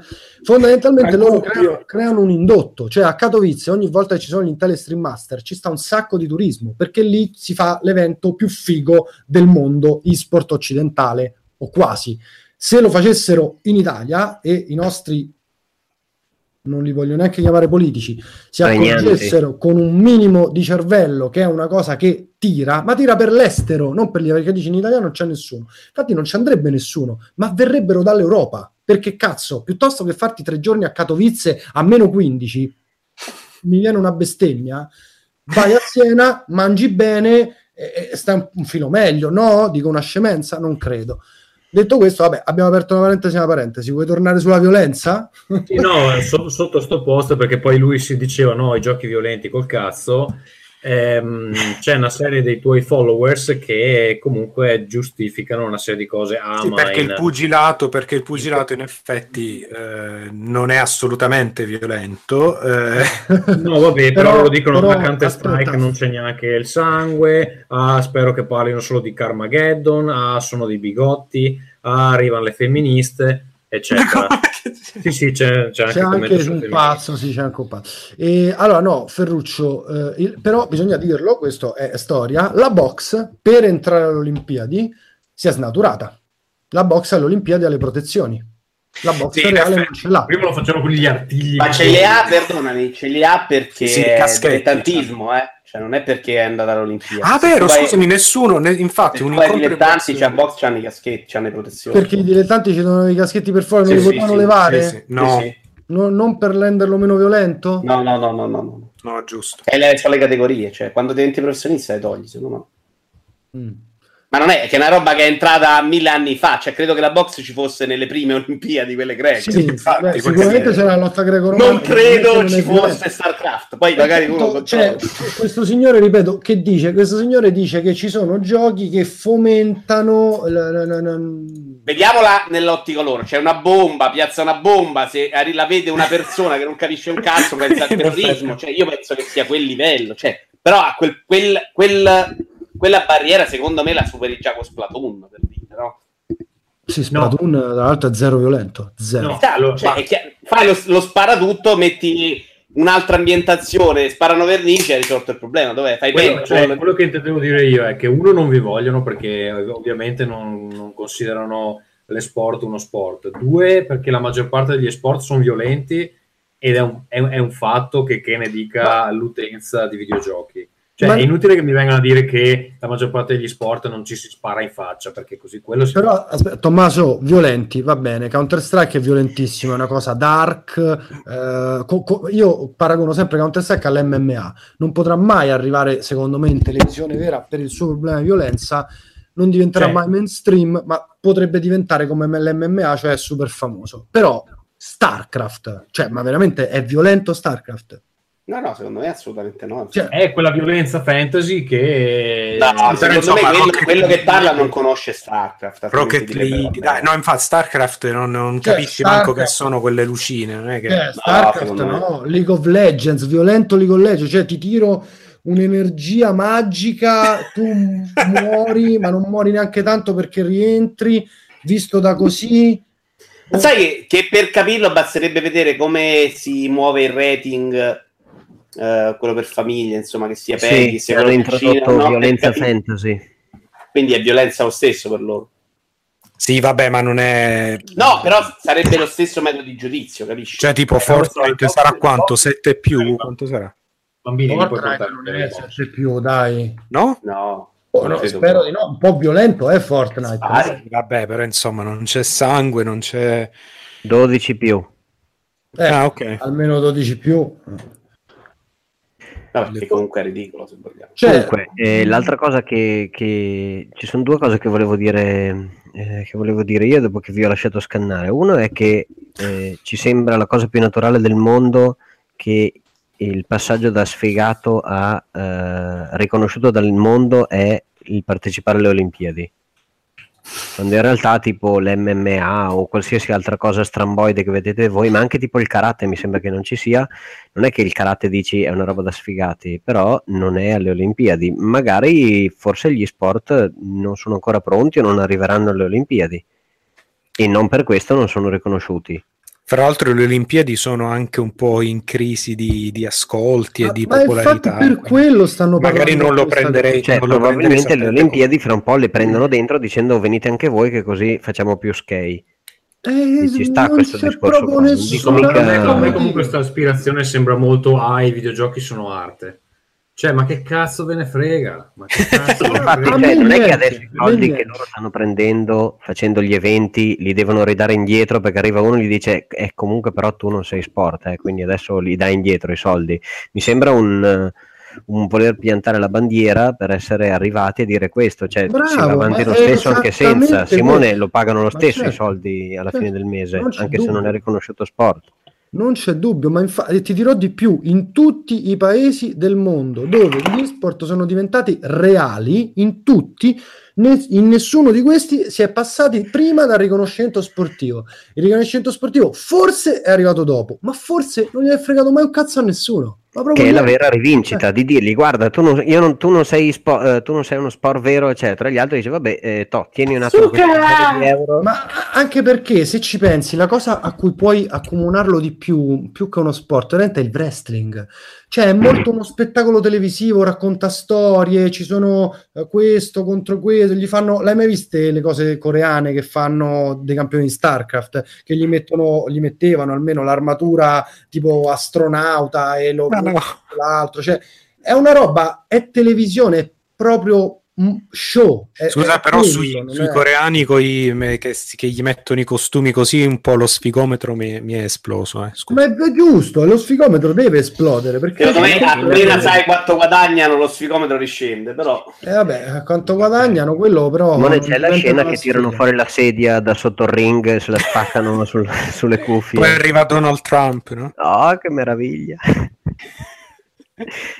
no comunque vabbè vaffanculo sono riconosciuti dalla comunità perché portano i soldi e quindi Ma certo, sono è uguale. un'industria, appunto, adesso sono un'industria diversa da quella che era prima, sempre e comunque rispetto a quella dei videogiochi microscopica, si spera che la gente lo capisca perché si fa tanto un parlare di e-sport in questo momento perché sono di moda, sono trend, tutti i giornali ne parlano, così via, ma si sta comunque considerate che si parla di un miliardo e qualcosa di revenue nel 2017 quando l'intera industria dei videogiochi ha fatturato 106 miliardi nel 2017, una cosa del genere. Quindi è l'1% del valore di mercato di tutti i videogiochi messi insieme. Il che, ripeto, non è che è uno schifo, ci mancherebbe, però è una cosa ancora in divenire, molto in divenire. Cioè, Io, io vorrei, io vorrei adesso, eh, come avevo detto all'inizio di questa puntata, essendo l'avvocato difensore degli ascoltatori di, eh, di Rincast, volevo dire, vi siete adesso tolti dal sistema questa cosa degli sport? Vai, sì. L'abbiamo fatta? Inizia la puntata, ragazzi! Tommaso, Tommaso, prendi le redini! allora eh, in realtà c'erano altre notizie dedicate alle Beh, sport que- quella secondo me non è un- assolutamente una notizia di sport o, o di e-sport, ma si collega a quella, dai, la do io. Eh, Fortnite. Fortnite è uno dei giochi in questo momento più giocati del pianeta. Il gioco più giocato del pianeta. Il gioco più giocato del pianeta. A marzo dei Fortnite... Pacinco Sì, Que- quello non è un gioco, è uno sport. Fortnite a marzo sempre. ha, zitti! ha fatturato dagli acquisti in app che ricordo a tutti non è un pay to win ma sono solo estetici 226 milioni di dollari mettendo il nuovo record della storia dei videogiochi Quanto fanno al giorno? Fa- fanno tipo 4 milioni di dollari al giorno. no, una cosa allucinante. 8 226 diviso Ecco qua, 31 la Poi 226 Scusa, tra l'altro- Ah, al mese! 226 Simone confermami 31. all'inizio Fortnite quando- 7.2 Tiè, ecco qua. Mortacci loro, Simone mortacci. confermami quando è stato lanciato Fortnite Sì. non, era, non ha avuto successo immediatamente no No, non era, non era Battle Royale, No, era un PvE. A parte quello, poi quando hanno aggiunto la modalità Battle Royale ha cominciato ad avere successo, ma non faceva soldi perché non era su mobile. Poi da quando ha aperto su mobile e soprattutto da quando loro hanno cominciato a investire in marketing, Fortnite è esploso e adesso è quello che è. Sì, La- però io direi che facevano soldi anche prima, cioè già quando è arrivato Mm. su mobile già era un me- almeno un mese, due mesi che, che era diventata ma una penso cosa... comunque La svolta, la svolta, sai qual è stata? È stato il famoso stream su Twitch Ninja. di Ninja con, eh, con Drake, che Beh, ha giocato con... quello con- già, già Ninja lì Eh, già faceva dei famoso. numeri assurdi. Eh. E lì, infatti, lì però è esploso E proprio Drake nel è andato a giocare su Ninja da Ninja per quello, ma quello perché Vabbè, allora aspetta, finiamo il discorso. Quindi 226 milioni di dollari in un mese, successo strepitoso. E io quello che ho, che ho scritto è che eh, eh, la cosa è veramente mi sembra incredibile solo a dirsi. Fortnite è un gioco sviluppato da Epic Games. Epic Games è partecipata al 40% da Tencent. Tencent ne abbiamo già parlato. Tencent possiede il 100% di Supercell, il 100% di Riot Games, quote in Activision, quote in Epic, quote in tante altre cose. C'hanno anche PUBG, no? C'ha, c'ha Blue Hole, c'ha Blue Hole, quindi c'ha anche PUBG e ehm, Tencent, allora, nella classifica delle società ehm, che, fa- che valgono di più a livello mondiale, non so come si faccia se sulle azioni o sul fatturato anno, questo Sul valore, so. credo, Sul, sul- sul valore, valore delle stimato, credo, eh. sì. La prima è Apple, la seconda è eh, la, la- come si dice, quella che possiede Google, che non mi ricordo come si chiama. Alphabet. La terza è Microsoft, la quarta è Amazon, la quinta è Tencent. Cioè, Tencent vale più di Facebook.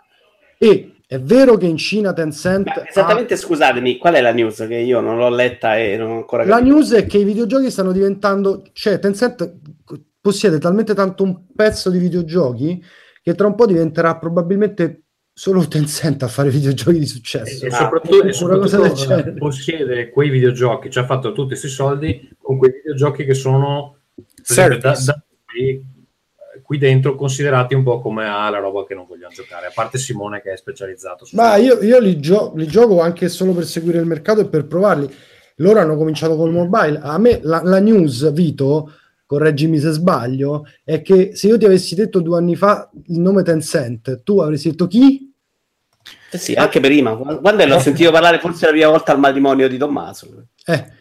Però, sc- però scusami Simone, la adesso, adesso riprendo più invece... grande del mondo, la quinta società più grande. Ma questa cosa non vi fa impressione? Cioè, Riprendo- tu- tutte scusa, le Non altre avete detto un cazzo. Comunque io sono giovane e sto giocando a PUBG.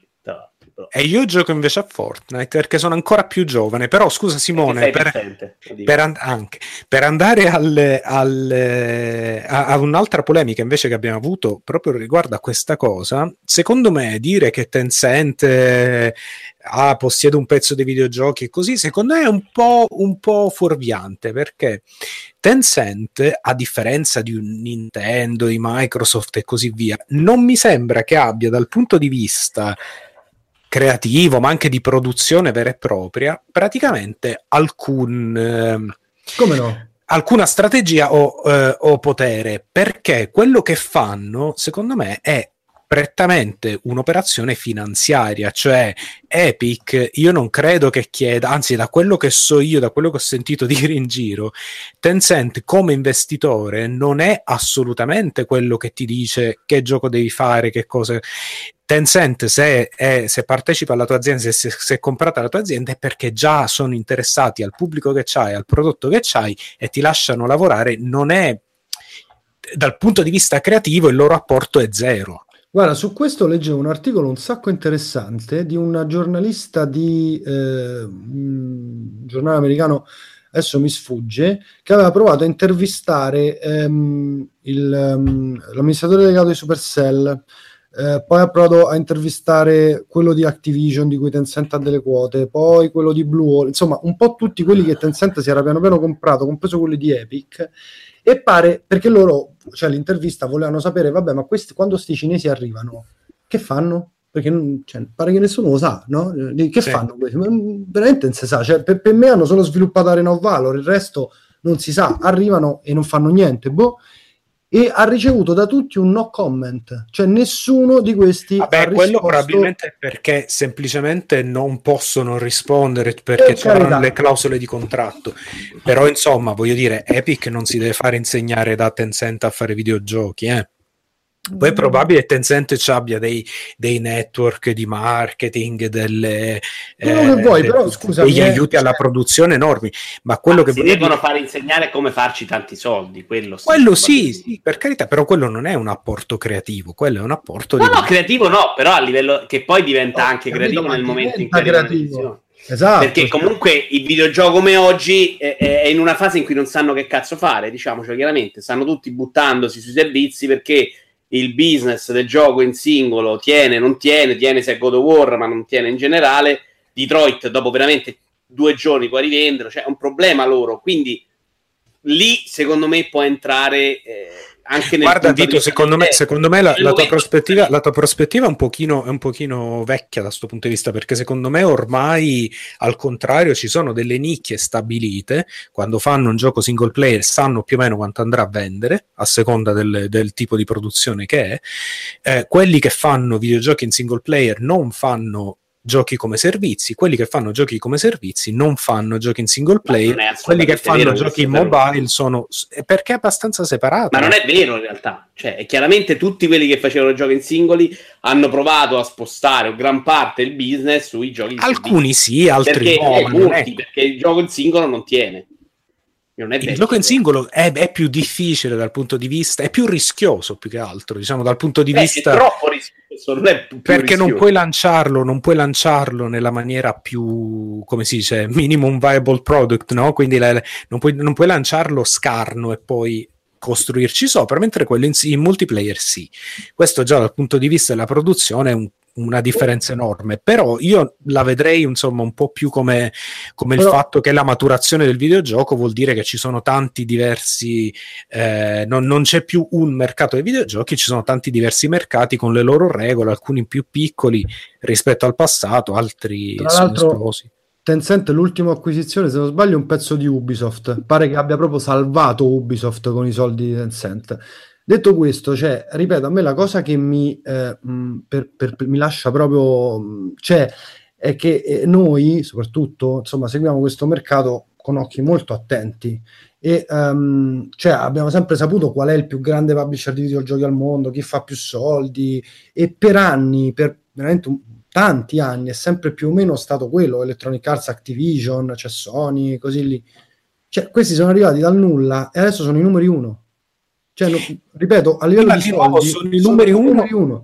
Sono E i numeri dire uno, ma è la una creatività notizia non conta. finanziaria, ma è una, una notizia finanziaria, non è una notizia mh, che ha a che fare con il Certo, contenuto eh, dei videogiochi. Cioè, quando, quando ci sarà uno studio cinese che fa un gioco che è capace di vendere in tutto il mondo, che non sia insomma una roba mobile o comunque insomma. Sì, quello che vuoi. A Mottura sta anche dicendo che è fuorviante, secondo lui, descriverla come un'azienda di videogiochi. Eh, esatto. Tra l'altro è, è Tencent Holdings che È, possiede una- Tencent è un, un venture capitalist Esatto, che è specializzato nei videogiochi. Mi tocca È come dire che Sequoia. Capital è una- un'azienda di, di Vabbè, cosa dite se parliamo un po' di videogiochi adesso? Sì, prima o poi dobbiamo parlarne. Allora, va bene, grazie cinesi, grazie Grazie sport, ci, ci aspetta un futuro molto bello. Ma Eh, È quello che vi voglio dire. Occhio. giochi che non, che non vogliamo giocare, almeno io non voglio giocare. Cioè, fatemi Eh. capire, in questo momento stiamo senza governo, mi dovrei preoccupare della- del- dei cinesi che vengono qui e ci si inculano. Ah, Vengono si qui rubarci carica. i videogiochi. Sì, sì, tu, scherza, Prendeteci. tu scherza finché, finché Eh, è non compra Casaleggio Associati, ragazzi. Ma prendeteci oggi, cazzo. Pe- pensare, questa è una cosa, vabbè, la dico giusto perché la devo dire. Pensare che l'Europa unita sia una stronzata nel mondo delle mega corporation in cui appunto ci sono dei colossi che si stanno comprando tutto il resto e tu vuoi andare a combattere con loro da Eh, solo, come eh, l'Italia, e esatto. noi in Europa. Vai, vai- vai come Italia a parlare con una Google, roba vedi- proprio, cioè- vedi come se ne sciacquano le E, palle. e abbiamo chiuso anche sta parentesi politica. Eh sì, Va bene, va bene, ragazzi. eh, la prossima volta ricordatevi delle parole di Simone quando andate a votare. Cioè, fra, fra tre settimane. Tra tre settimane. No, a luglio. E 24 appunto, se ne parla fra un po' a lui. Allora, eh, due cose su Nintendo. Di Microsoft stavolta non abbiamo niente perché nessuno sa un cazzo di Xbox. non pervenuta. Non pervenuta, esatto. Aspettiamo le tre eh, per saperne di più. Nintendo, allora, sono stati rilasciati i, ehm, eh, i dettagli sull'online di Nintendo. Vito, tu che sei un entusiasta, vuoi parlarcene? Sono un entusiasta dell'online di Nintendo. sì. Io continuo a essere perplesso su Switch. Secondo me stanno cominciando ad incasellare quelle mosse che rovineranno tutto quello di magnifico che, che hanno fatto fino adesso. Intanto spezzetti l'utenza, cioè a questo punto secondo me andava se- aveva senso dire ma vaffanculo lo live, vaffanculo Virtual Console, lo tengo gratis e mi tengo tutta sta gente. Secondo è allucinante dopo otto mesi ancora non sistemano lo shop, che è diventata una roba che secondo me gli sta facendo perdere soldi in questo momento, che non li vedi i giochi, non li trovi. Eh, tornando sull'online era quello che ci aspettavamo fondamentalmente, mi sembra anche un prezzo mediamente onesto. Allora, Il vogliamo è- riassumere per, per gli amici da casa, esistono eh, tre tagli, eh, mensile, eh, 3 mesi, 12 mesi, rispettivamente a 3,99, 7,99, 19,99. Però si può fare anche l'iscrizione familiare a 34. Però non- quella cosa non è chiara se devi legare l'account o se puoi fare come Netflix, quindi non è ancora, è tutto ancora un po' fumoso in realtà. Beh, a parte che a me sembra sempre da barboni fa sta cosa, ah io compro un abbonamento poi ce lo Ma dividiamo, Netflix ce lo secondo me non è dividiamo in otto, a me sembra veramente una roba da barboni. E questo è il motivo per cui sei povero, però, fondamentalmente. No, è vero. Secondo me è una cosa fatti- fattibilissima, in realtà, ma non credo proprio che Certo. Nintendo vada in quella Di- direzione. dividersi l'abbonamento da eh, Otto. tipo eh, Cazzo 20 sembra, sai, 20 perché- dollari, no, l'anno, no, 20 no, dollari no, l'anno 20 euro l'anno in 8 pezzente scusa lo dico io da povero. Ferruccio, mia nonna una volta mi ha raccontato questa storia che la famiglia che abitava dietro alla casa dei miei erano in cinque più la madre. E era, non so, subito dopo la guerra non c'avevano i soldi insomma eh, la mamma divideva un uovo fra cinque bambini ogni giorno e lei mangiava tipo un giorno sì, un giorno no. non so. beh cazzo ma era la seconda guerra mondiale No, scusa. è appunto è quello che, che ho capito. Sembrate degli- de- de- de- della gente che è appena uscita da una guerra mondiale. Gli sfollati, un scusa. abbonamento in otto. Vabbè, veramente. Vabbè, premesso che io sono uno di quelli che non vuole farlo perché se dopo tre minuti si rompe il cazzo, toglie e non rompe le palle a nessuno. Però non ci vedo proprio nessun dolo una cosa del genere. Ehm, mi stupirei che Nintendo andasse in quella direzione, però, sinceramente, quanto ho visto quanto sono attaccati i suoi giochi. Non è neanche chiaro se loro daranno i due giochi quanti sono all'inizio, a cui poi si aggiungeranno altri due, più due, più due, o se saranno sempre solo due. Perché se me ne dai tutti insieme, alla fine, tra due anni, c'ho una libreria della Madonna, a cui magari aggiungi quelli Nintendo 64, sai, comincia a essere anche un'altra cosa. Quindi, secondo me, parlarne adesso è tutto un po' fumoso. La cifra è una roba che ci aspettavamo, era difficile pensare di farla anche più economico. Eh, io non l'avrei fatto. Cioè, secondo me, per il numero di giochi online che ha Nintendo e che può portare avanti Nintendo contemporaneamente, mi sembra una mossa che. Perché in questo momento praticamente si riassumono in Splatoon, Mario Arms, Ka- che Mario sta Kart, accadendo, e Mario Kart. Arms e Mario Tennis fra poco. Basta. Mario Tennis, sì. Mi sembra poco. A me, ecco, se, se io devo fare il gold, so che vado online e che ho dei servizi, tra l'altro, perché non dimentichiamo che loro hanno i servizi, hanno la chat, hanno gli amici, tutta roba che Nintendo è, è tipo a 6.000 anni fa. Eh, però, sai, pago, gioco a 40 giochi, ci sta, no? Io qua adesso Però voglio giocare un po' a Mario Tennis, boh, 20 euro. O C'hai 4 euro per salvataggi online su, su Switch avrai i salvataggi online che vo- dovrebbe essere una cosa garantita Sì, però quello, scusami, lo fa anche PlayStation, sbaglio? Sì. Ce l'hai solamente col Plus? no no no no PlayStation c'ha una tipo hai una quantità piccola, uno spazio esatto c'ha una forma gratuita e poi quello vero e proprio Cioè, eh, è chiaro che non è la stessa cosa degli altri. Cioè, là ti danno, adesso in questo momento ti stanno dando bei giochi, là mi dai giochi SNES. Cioè, non è la stessa cosa. Allora, lì secondo me l'unico modo in cui possono usci- uscirne dignitosamente è che la. perché qua non si capisce sta libreria di titoli. Eh, Ne hanno indicati 10, ma all'inizio ce ne saranno 20 e sono titoli per il NES. E dici, vabbè, sti cazzi, non so, voglio rigiocarmi eh, Dottor Mario Balloon Fighter. sì ma, che- ma con l'online però Sì, vabbè, ma vaffanculo, cioè ci giochi 3 secondi per vederle. Tu hai, hai provato a riprendere in mano l- lo SNES Mini, cioè ci sono tre giochi che, che si possono lo toccare, SNES, lo SNES mini, lo, lo SNES mini è un po', è, secondo me, un po', un po' più debole, ma il NES mini è fantastico. Vabbè. mini ci gioco spesso, Cioè, che mini purtroppo non. No, niente, come diceva Vito, Sì, però. si sostituiscono la Virtual Console, nel senso che con l'abbonamento ogni mese aggiungono dei titoli e a un certo punto hai sta libreria infinita di roba retro che Nintendo Sì, è proprio chiaro. perfetta per fare sta roba. Però ci credi tu a quella cifra? No, no, no, no, no, cioè, allora ci crederei se questa non fosse Nintendo, perché, perché è una cosa sensata da fare ed è l'unica cosa che può consentire a una grossa fetta d'utenza di, di tenerlo online. Però fino a 5 minuti fa è venduto a 15 euro Mario 64 per dire, no? O a 49 su DS. No, no, no, infatti non lo faranno. Ma eh, il problema grosso è che cioè, io Splatoon online ci gioco se è gratis, se me lo fai pagare, ma anche no. Alla fine il single player non l'ho neanche cominciato, mi gioco quello e sti cazzi insomma. No, no, e secondo me il problema è quello, cioè perché poi tu giochi un gioco e sei fuori, no? È, è deboluccio, insomma. Boh. Me- a me preoccupa il fatto degli sconti che sono sempre stati deboli e sembravano gli sconti quelli dei negozi da poveri, cioè un centesimo in meno e non penso che con questo mettano tanti altri sconti. eh, Quelli di Wii U erano peggio di quelli che hanno adesso. eh. Adesso No, guarda, però, però scusami, i adesso, punti, no, ma ragazzi, i punti gold di Nintendo sono una cosa, una cosa pazzesca. Sono po- giusto poco fa ho usato 90 punti. Sono che 90 sono tipo- centesimi, quant'è? No, eh, sì, tipo. Cioè, a me è così in, in Europa. Io oggi ho comprato i Caruga, me ne ha dati 60. Anche- e- Eh. Vabbè, insomma, eh, sono meglio dei 10 punti che ti dava Xbox dove la roba che costava meno ne costava 50. No, ma comunque se, eh, sì, erano più fighi i premi di Stelle Nintendo in realtà, però era capisco Mamma che- mia, che bellezza, ragazzi. Però dico, eh, cioè, tutto sommato è roba regalata. Qualcosa in sconto si trova su Switch. Il problema magari è trovarle le cose, no? Regalata, insomma. Una parola grossa, però sì. Su, andiamo avanti, ragazzi. Va bene. E ultima notizia di cui vogliamo parlare è Resident Evil 7 su Switch, che però è uscito solo in Giappone e ha una gabola perché si chiama Cloud Version, perché siccome Switch non può far girare Resident Evil 7, sostanzialmente hanno deciso di streamarlo. Quindi quando tu ti connetti, Ma sai che ho saputo che non era neanche il primo gioco che lo fa? Tipo Dragon Quest 10 su qualche piattaforma faceva la stessa cosa? Su Switch o su un'altra piattaforma? No, che su Switch, su qualche altra console, forse Vita, non so. Boh, vabbè, comunque eh, se- stiamo parlando di, di- di Switch in questo momento, quindi non, non ti permettere mai più di interrompermi. No, era per farti capire che non è una novità che mi ha colpito. Io ero convinto fosse la cosa più figa del mondo, nuova. È lo stesso concetto di PlayStation Eh sì. Now.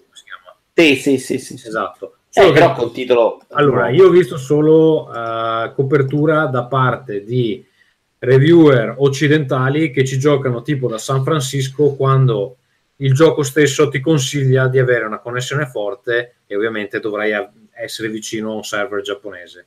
Il- come va lo potete immaginare perché uno inizia a giocare, la grafica è sgranata, dopo 15 secondi si sconnette e tu hai finito di, di giocare a Resident Evil 7 e devi ricominciare però è difficile valutarlo effettivamente senza fare un test eh, in Giappone. Certo, mi pare una scelta ehm, un po' così eh, strana, probabilmente un esperimento di Capcom. eh, sicuramente, se funzionasse, potrebbe essere un modo per. eh, Switch console della vita, se funziona, perdono. no, no, appunto, potrebbe essere per. È eh, finito, l'ha vinto proprio. per, per, eh, circumnavigare i problemi hardware. Però, Però dicevano che non, Capcom non garantisce nemmeno i salvataggi. Cioè, no? Vabbè, non, mi- non mi stupisco che vabbè. giapponese non sappia fare una roba online. Eh, sì, eh, tecnicamente è una soluzione interessante, però deve funzionare il 100% del tempo, perché quando non funziona una volta e ti scollega, eh, basta, insomma, cioè, butti tutto. È come quando ti crasha il computer, fondamentalmente. Io, io vorrei fare, io vorrei fare un minuto di silenzio in ricordo delle promesse fatte riguardo a Xbox One quando si parlava di cloud gaming e cose, cose del C'erano genere. due società famosissime che avevano lanciato i servizi, adesso non ricordo. Era, vero, on, live, on Live era una e che poi è stata, è stata acquisita. Già. Eh, Una è era- diventata PlayStation Now, no? Una è diventata Sì. PlayStation Now. Fondamentalmente. Era il, il competitor di OnLive. È... Però È morta. non mi sembra impossibile che il futuro, in futuro si possa andare in quella No, direzione. no, sicuramente è una roba, però cioè, il problema è che le connessioni non sono ancora stabili. eh. d'accordo. C'è una questione anche Mazza, di io ho una fibra e latenza. così, oh. sì, ma il ping, la latenza non è. Comunque, su, su, su, ragazzi. Va bene, dai. allora niente, poi c'era una, una roba da commentare su Battlefield, la misoginia, No. le protesi, ma No, penso, basta, basta. sta. Insomma, non rompete i coglioni se ci sono delle donne sui videogiochi eh, e vi sta sui coglioni, probabilmente quella è la donna più vicina a voi degli ultimi dieci anni. Quindi guardatevela nello schermo, non rompete i coglioni. Ehm, Quindi è tre, quindi argomento di giornata o non lo saltiamo? No, le tre di- direi lo saltiamo, lo commentiamo poi. Anche perché c'è di grosse novità, io non so, onestamente sulle tre non... No, un cazzo. C'è No, no, eh, anzi, di Fallout di Bethesda. Sì, vabbè, hanno fatto vedere una, una GIF. Vabbè, comunque, a parte questo, eh, Vincenzo, cominciamo invece a, a- a spammare un pochino. Tu cosa farai per le tre? Allora, io farò i soliti resoconti che faccio io sempre e più a fine giornata mi, gua- mi faccio un commento alle conferenze. Ma non volevi fare il live? Eh, su- vabbè, non- eh, c'era qual- qualcuno c'era, qualcuno non c'era. Secondo me non ho ancora i numeri per fare una cosa dignitosa. E quindi non si fa. No, Ah, hai sentito però, non ho ancora i numeri, cioè lui prevede di diventare uno prevedo crescita, sì, sì, un po' di più, sì, dai. Beh, siamo in crescita. eh. Bravo, bravo, così devi fare. Tu sei convinto che siano più alti? Ma l'altro giorno stavamo alla festa e c'è 100 persone, mai nella vita. Credo che il massimo sia stato 40. Alla, alla mia festa c'era Vicious che ti ho detto che seguito c'ha, insomma. Ma guarda, in Italia quelli grossi grossi che ho visto io Paolo fanno- Cannone, Power Vicious. che non conosco per dire, cioè quelli che conosco io sono tipo Player. Inside, fanno veramente Nandi. 200 persone, già c'è tantissimo. Quello che è incredibile per per Twitch mi piace anche molto e c'è possibilità di crescita, però su YouTube no. C'è un bel margine e la mia razio di gente che sta lì e ti regala l'abbonamento Prime è molto alta. secondo me. Perché dici, perché dici che su YouTube non c'è margine? Su YouTube non vai sul motore di ricerca, è impossibile. E quindi non, non ti vedo, non ti conosco. Su Twitch c'è un sacco di gente che arriva anche solo perché ha cercato il gioco. Ma basta che fai Twitch partner, eh? E poi vai addirittura in home page quando streami. Eh, partner devi fare i numeri, però, eh. devi fare già 75 persone in contemporanea di media, cioè non è proprio Ah, Vabbè, oh, ho fiducia in te. Ma anch'io. eh, io Eh, Poi, poi adesso si Ma unisce... infatti ho detto Twitch ce l'ha possibilità di crescita, YouTube no. Poi io, io sapete, faccio le cose che mi diverto. In questo momento mi diverto, vaffanculo. Stupendo, mi ho cominciato a gennaio pensando veramente di fare due cose, eh, Fra mi poco, fra poco arriva Rincas su Twitch e vi spacca il culo a tutti, ve lo dico io. Eh, Twitch devi stargli abbastanza Eh, dietro. ogni giorno devi streamare, altro Mm. che una volta al mese. No, eh, ho tempo neanche di cagare. Una volta al giorno. Che... Puoi streamare che caghi. Va bene.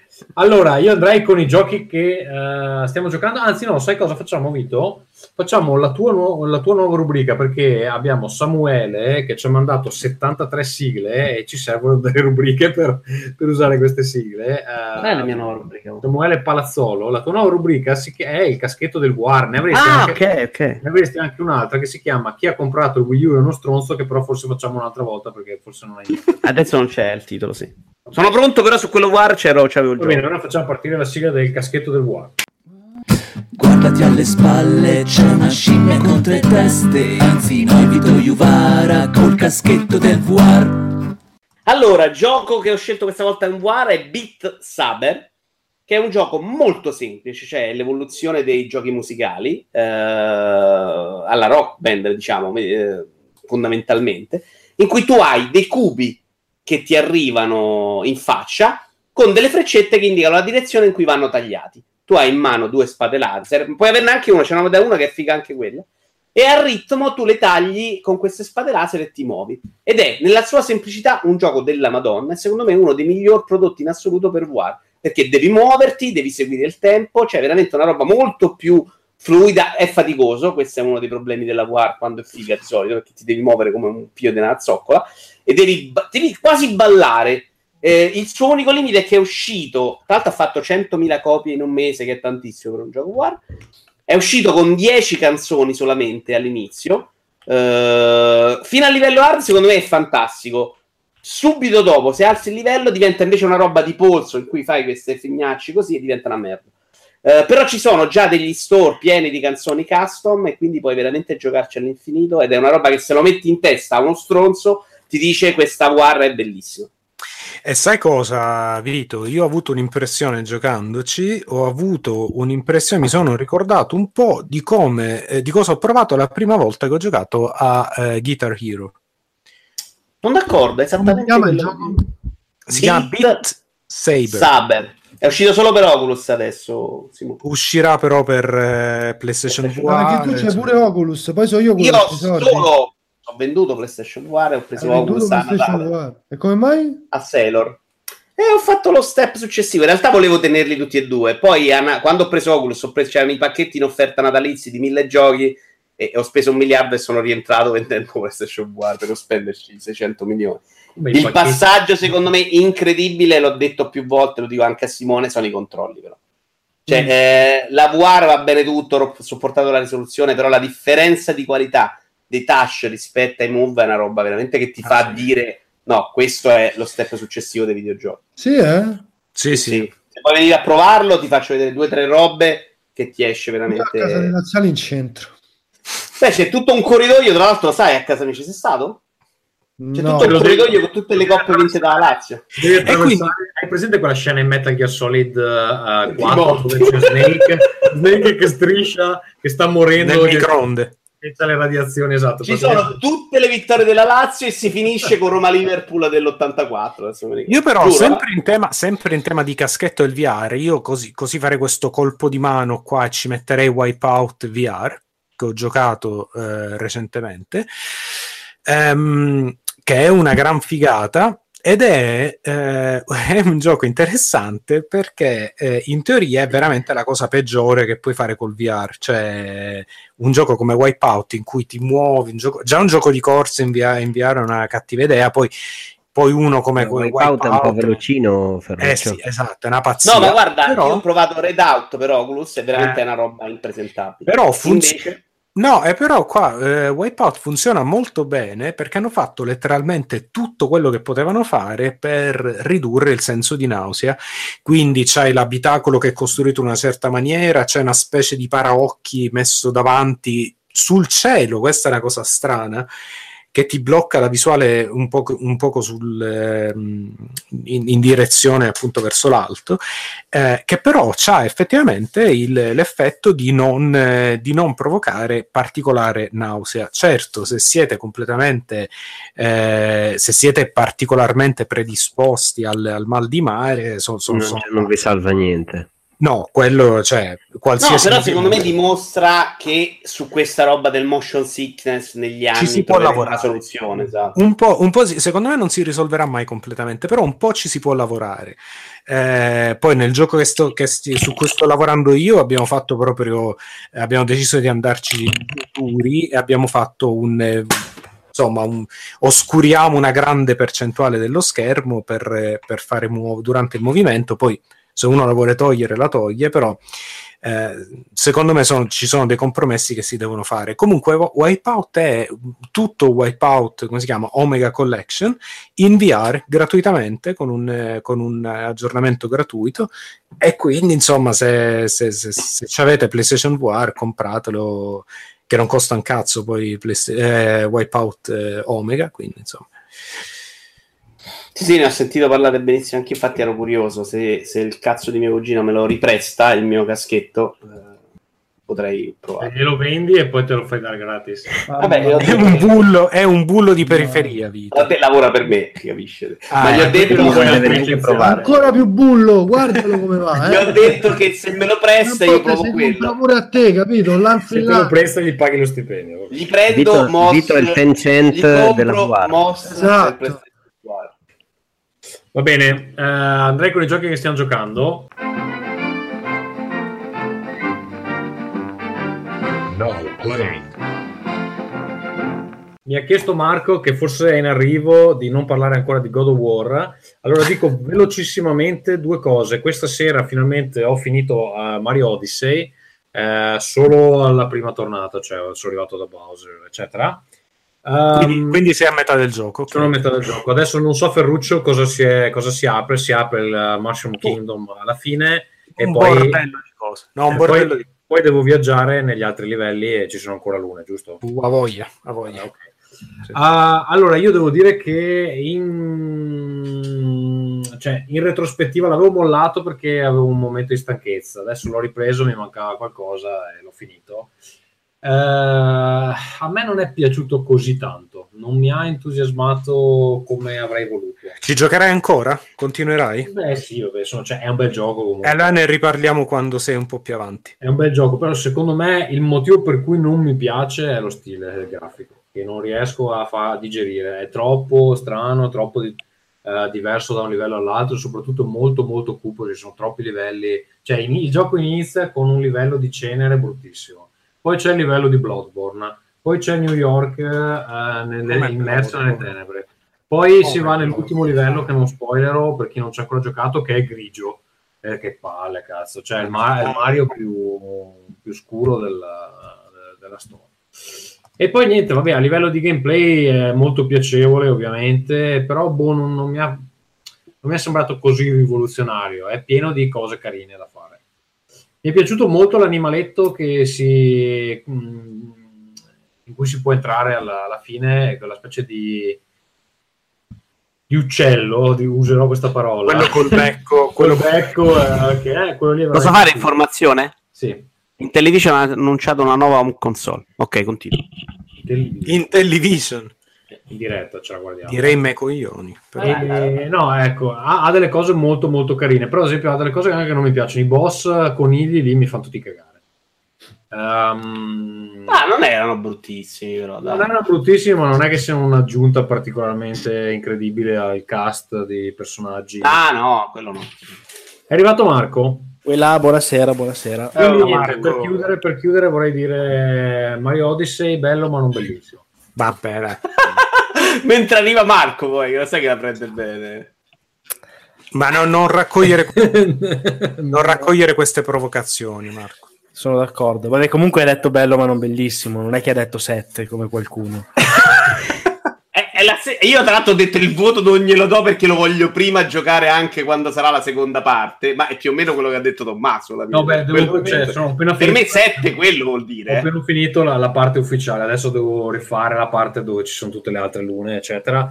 Però sì, mi ha un po' lasciato freddino, ecco, diciamo così. Beh, se non vuoi fare un altro giro e non vuoi continuare con la gente che ti dice che sei a metà è grave, vuol dire che ti è piaciucchiato. Beh, avevo un sacco di altra roba da giocare, ovviamente. Però vabbè, me lo porterò adesso. Vado in Inghilterra tre giorni, magari ce l'ho dietro ci gioco un altro po' in aereo. Non so. Però sì, non è ha... non, è che non vedo l'ora di andare a casa a giocare. Guarda, io ti dico una, co- ti dico una cosa, quando sei alla fine del, del gioco, diciamo quando arrivi alla- al primo finale, se così vogliamo dire, quella è la parte del gioco che è per tutti, che più o meno tutti possono, possono, possono fare. E poi la parte per, per chi gioca a questo tipo di giochi da, da 30 anni viene, Tra viene dopo. senza, senza fare lo spoiler, alla fine c'è una roba che potrebbe cambiare per sempre la lore di Mario, Mario e, e Mushroom Kingdom, diciamo così. Non me lo ricordo. Non sono sicuro a cosa ti riferisci. Il Esatto. fatto- Ma spoiler, senti, stiamo parlando della trama di Mario. Eh, no, quando finalmente recuperi Peach, che lei ti manda a fanculo tutti e due, sia te sia Bowser. Eh, ma scusa, ma che Peach non, non- la vorreste dare a nessuno? Già c'è da mo, si sapeva. A nessuno tranne Ferruccio, al Ferruccio di stasera, diciamo. Stavo dicendo la stessa cosa, Simone. Bravo perché ce n'era splendido. Va bene, eh, Marco, visto che sei qui, eh, parliamo di God of Sono War. venuto apposta. No, parli- ne parli Vito, per- ne parli Vito. Sì, pa- Vito parla sentire proprio... Allora, in parte allo stesso presupposto, è un gioco che mi è piaciuto, ma che non mi ha mai fatto esplodere il cervello dicendo caspita che meraviglia. Allora, cominciamo da una cosa, però. Nessuno spoiler, per favore, che ancora manco l'ho iniziato, eh? Ma tanto non ci ho capito un cazzo. E, e- e su questo sottoscrivo, eh, però anche del gioco, secondo me, non della trama o cose simili. Il gioco, allora, sistema di combattimento secondo me è solidissimo, ma mi è piaciuto molto, c'è qualche problema con la telecamera, ma tutto sommato ci si sta appresso. Mi è piaciuto molto, qui un piccolo spoiler lo faccio, eh, però dovreste averlo saputo. Eh, secondo me la prima parte con, per come è pensato con un'arma, secondo me è più figo di quando arriva la No, seconda. non dire niente, non dire... Cioè, già è spoiler gigante. Eh, Vabbè, insomma, ho detto spoiler, eh, che devo fare? Eh, beh, cazzo, vabbè. Per quello, più la bella, seconda hai detto che è più bella la prima, giusto? La Sì. prima, la prima. Sì, sono d'accordo. La seconda, secondo me, rompe un po' il gioco, diventa una roba molto più classica. Eh, a livello narrativo mi è piaciuto molto la parte iniziale del rapporto padre-figlio, ma secondo me non c'è un progresso eh, buono fino alla fine del gioco. Ci sono un paio di momenti, secondo me, troppo veloci di cambiamento del figlio, e quindi nel complesso a me sta roba non mi ha fatto impazzire. Possiamo dirlo che a tre, a Treo, a Treu, come cazzo si chiama, è un po' lento. Un rompicoglioni? Secondo me invece è molto là. meno del previsto. Ah, è, è più utile del soldo in gioco perché ti aiuta veramente nei Quello sì, combattimenti. ma anche ma livello è meno insopportabile del previsto. Oh, Ah, raga, numero vi, farei vedere, vi farei vedere mio figlio, scusate. no, infatti, magari. Eh, A me, ma, No, ma io- ma ragazzi, i bambini fanno cagare, eh. cioè, nel senso, universalmente, cioè, penso sia, sono la sia cosa più nota. bella della storia. Ma no, Però- assolutamente no. Però è, Vabbè, molto, cioè- be- è molto bello come Kratos eh, lo appella, gli dice non mi rompe il Sì, culo". però poi secondo me questo rapporto non sviluppa abbastanza bene. Si chiude bene la, la parte finale, però c'è la parte di mezzo. Cazzo. Ehm, e poi ho Perché trovato. non ti è piaciuto? Perché non ti è piaciuto? Dai, No, a me è piaciuto e ti dirò tra gli altri God of War questo a me piace è 7 non è 4 è 7 secondo me 7 è un cazzo di bel voto non è una, è una roba in cui poi la, la- la presenza degli stessi nemici colorati diversi l'ho un po' patita ci sono una serie di cose che non mi hanno fatto impazzire gli scontri con i boss eh, quelli diciamo che, dove- che di solito sono spettacolari in God of War li ho trovati molto deboli eh, questo sono molto gameplay d'accordo. e ce ne sono anche meno, ce ne sono un paio e secondo Sì, me sì, non sì. funzionano neanche benissimo per come sono orchestrati. Eh, tutta una serie di cose che non me lo fanno trovare eccezionale. Cioè, non è che ho detto l'ho, l'ho trovato, ma alla fine me lo sono anche gustato. C'è il ritmo che all'inizio mi stava piacendo, questo ritmo molto rallentato. Però in realtà poi nel corso di tutta l'avventura questo cambio improvviso tra la parte in cui si gioca è molto divertente, a me è piaciuto molto combattere in questo gioco e in quelle parti in cui devi andare a trovare il prossimo pu- secondo me diventa una roba che se non ti fai prendere dalla parte narrativa ti scassi le palle Eh, A me la parte in barca, per esempio, non piace molto. Cioè, è lenta che- sai cosa non mi è Ah, piaciuto della parte in barca Simo? che all'inizio io me ne sono andato un po' in giro a spasso a fare cose ma trovavo sempre bloccato dal potere o quello che ti mancava. E da lì ho detto vaffanculo me ne vado fino alla fine e poi ci ritorno. Ed è una cosa che voglio anche fare voglio tornarci perché poi ci sono un sacco di cose che ne ho parlato proprio oggi con Ugo Laviano tra l'altro noi giochiamo che mi sono piaciuti cioè mi è piaciuto come è fluido completamente come, come la parte principale con le parti secondarie siano più o meno dello stesso livello come eh, il personaggio di Kratos secondo me c'è uno sviluppo meraviglioso lui sì eh, che si vede che è uno che ha passato i cazzi nella vita e che adesso è in una fase in cui prova sentimenti diversi rispetto al passato incazzoso di prima. Insomma, c'è un sacco di cose belle, però io non ci ho mai avuto il momento in cui ho detto caspita, è cambiato il mondo dei videogiochi. E posso dire quello che ho pensato giocando a Breath of the Wild, che, che faceva comunque cose molto banali, ma secondo me c'è un- mette una linea. God of War, secondo me, mette una linea per fare altri 18 episodi tutti uguali, eh, in cui su delle cose, tipo i nemici, hanno proprio risparmiato adesso per prepararne uno vicino molto presto. Io sta cosa dei nemici non la capisco benissimo, perché sono arrivato alla parte, credo di essere un terzo, eh, dove si, quando ti danno le, mh, le frecce elettriche, eh, per non far spoiler. Eh, Io pure sono là. Quindi mi manca ancora un bel po'. Cioè, allora, la varietà di nemici non è incredibile, però all'interno della stessa classe di nemici comunque introducono delle variazioni carine, secondo me, che ti, ti costringono anche un po' ad affrontarli in maniera diversa. Eh, non so se poi rimangono quei 3-4 fino alla fine. Sono quelli. Eh, Marco, dici la parte invece perché è il gioco più bello del mondo. eh. Secondo me non è il gioco più bello del mondo, ma secondo me è sicuramente il gioco più bello dell'anno, eh, almeno finora, ma credo che difficilmente, per quanto mi riguarda, almeno verrà Però scalzato. tu non hai provato tanti- Flipper, perdonami. Ma basta. Eh, no, però mi ispirava quello di cui stavi parlando prima in VR eh, con uh, è Lightsaber, mi sembrava molto bello. Eh, secondo me è un gioco eccellente in assoluto ed è un God of War superlativo per due ragioni. La prima è che eh, in generale appoggio molto quello che hanno osato fare nel, nel- nel cambiare tantissimo eh, una formula che in passato funzionava benissimo, adesso magari è un po' meno attuale, ne abbiamo parlato recentemente per quanto riguardava ad esempio Bayonetta 2. Ehm, qui l'hanno, l'hanno ca- God of War faceva cacare. co- ehm, Certo, sì, sì, no, no, no. differenza di eh, Bayonetta, però sì. Sì, sì, lascia perdere il- i meriti del, del combat system che non stanno nemmeno nella stessa categoria.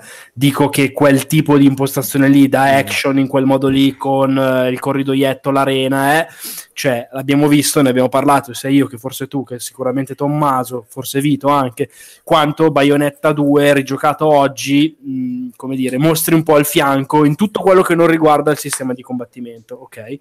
Eh, questo secondo me invece al contrario, hanno a parte migliorato tantissimo il sistema di combattimento, creando un qualche cosa di nuovo, ne parlavo la volta scorsa, ma soprattutto hanno potenziato tantissimo tutto il contorno e secondo me l'hanno fatto in una maniera eh, non è che non, non solo non banale, ma addirittura magistrale, nel senso che eh, ha un respiro non di un action, ma di un'avventura eh, in senso lato. Ha una cura pazzesca a livello tecnico, non nel senso di eh, il singolo elemento, il pezzo bellissimo.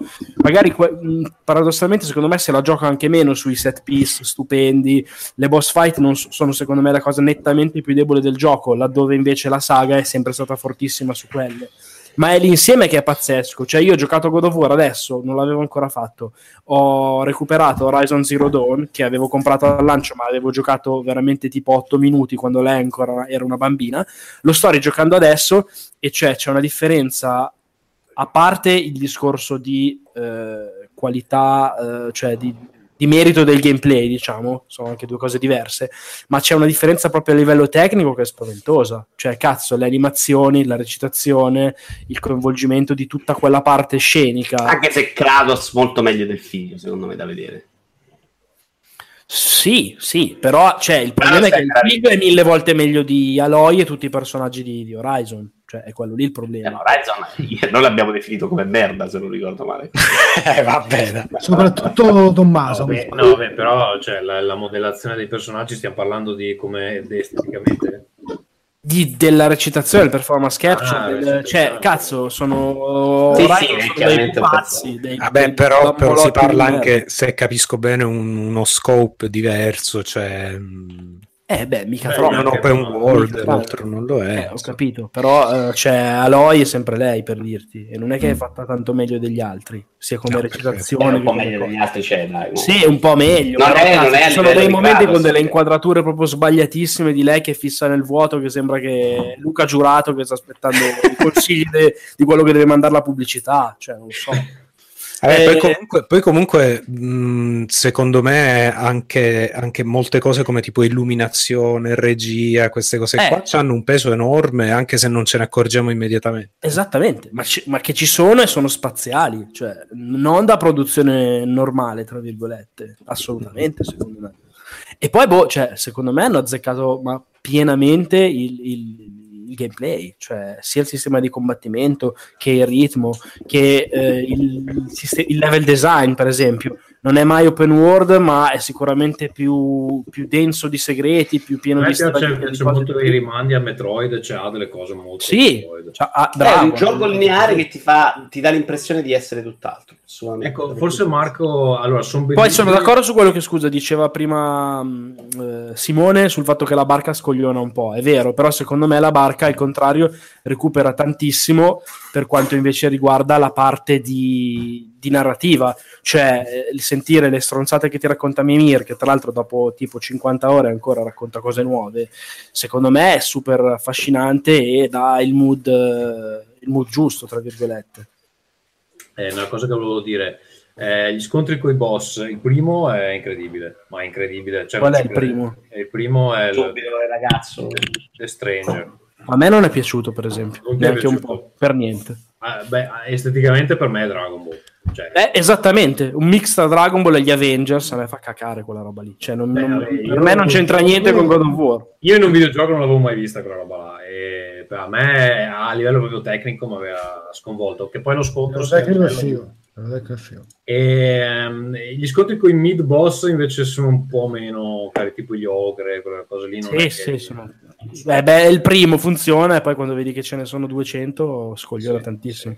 C'è un pezzo in particolare che non spoilerò, dove caricano un po' la cosa, un minimo, diciamo, a livello di trama della serie, serve questa cosa, vai là, ti aspetti uno scenario di un certo tipo, tra l'altro uno scenario che per citare si vedeva anche in Hellblade, e Hellblade era mille volte più fico, eh, arrivi e la boss fight è di nuovo un'altra roba di quella lì reskinnata, b- brutta, e invece che ti aspettavi il mega boss, che secondo me avrebbero potuto e dovuto metterci, e invece c'è di nuovo uno di quelli, e sì, quella, quell'aspetto No, adesso lì nella zona dove sono arrivato ho appena seccato un boss grosso, grosso, e esteticamente è bello, come gameplay è ok, non è incredibile, non è... Beh, ma lì, i, i- i- i boss di God of War alla fine come gameplay sono sempre stati una cosa, come dire, abbastanza standard. Era fantastica la messa in scena, cioè penso all'Idra, penso al Colosso di Rodi del 2, c'erano delle robe che ti facevano, come dire, Sì, no, vero. ti lasciavano interdetto. Io, se posso dire la mia, mh, sono forse poco più avanti di Tommaso. E, mh, allora, all'inizio il gioco mi aveva dato, un- oh, eh, questa sarà un cazzo mio, un sacco fastidio.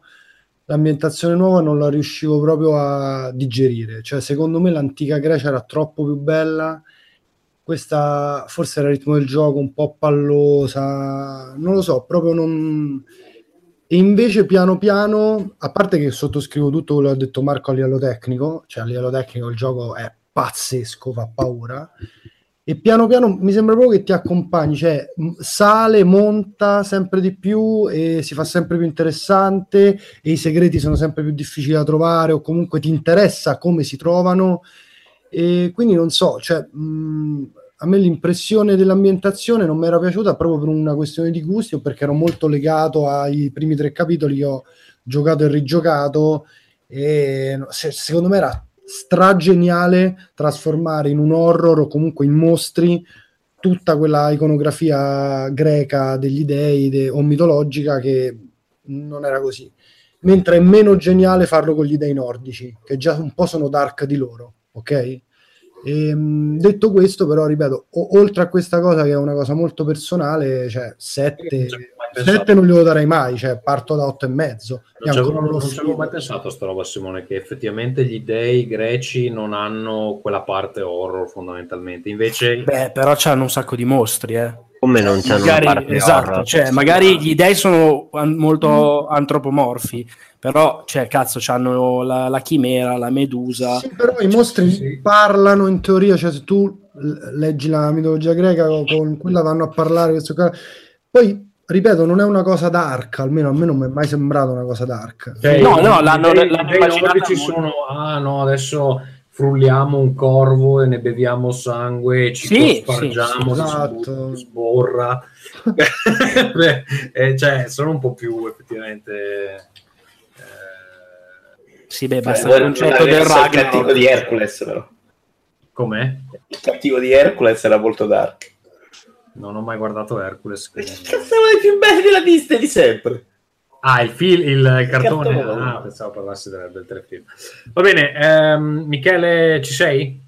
Sì. Dai, che non ti abbiamo sentito tanto stasera. Parlaci di qualcosa. tu. Allora, io in realtà non ho giocato a tanto, però quando siamo stati a visitare eh, Simone, eh, Simone Cognome, gli abbiamo scroccato e lui ci aveva anche invitato cordialmente a Io provarlo. non sono sicurissimo che tu ne possa parlare, però. eh. Beh, guarda, ti dico proprio due parole rapide, visto che ci abbiamo messo le mani eh, sia io che quell'infame di... di No, no, ma io non ne parlo perché non sono sicuro che se ne possa parlare. Sto cercando di fartelo capire.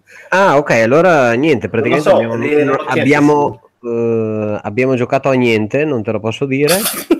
No, beh, io, qua, Mamma io qua in lista vedo due titoli. Uno è Drone Esatto, e l'altro invece, e l'altro invece che eh, Vito ci ha streamato in, in diretta e magari lui ne vuole, ne vuole parlare. Vabbè, ma allora si, può, si può parlare di tutti e due se l'hai streamato. Ma non ho streamato un cazzo, in realtà, di che stai parlando? No, che abbiamo, abbiamo guardato assieme, abbiamo giocato assieme. eh, Ah, Detroit, sì. di Ah, ah, Detroit. L'altro non so perché non- credo non sia neanche uscito, quindi magari No, esce eh, l'altro c'ha esce il 31 codice Simone per un favore e tu l'hai visto da lui e ne parli, secondo me magari rischi che... Poi va in prigione. e- Eh, queste cose sono particolari, gli fanno fermare sta gente, gli fanno firmare veramente che gli uccidono i figli. Cioè.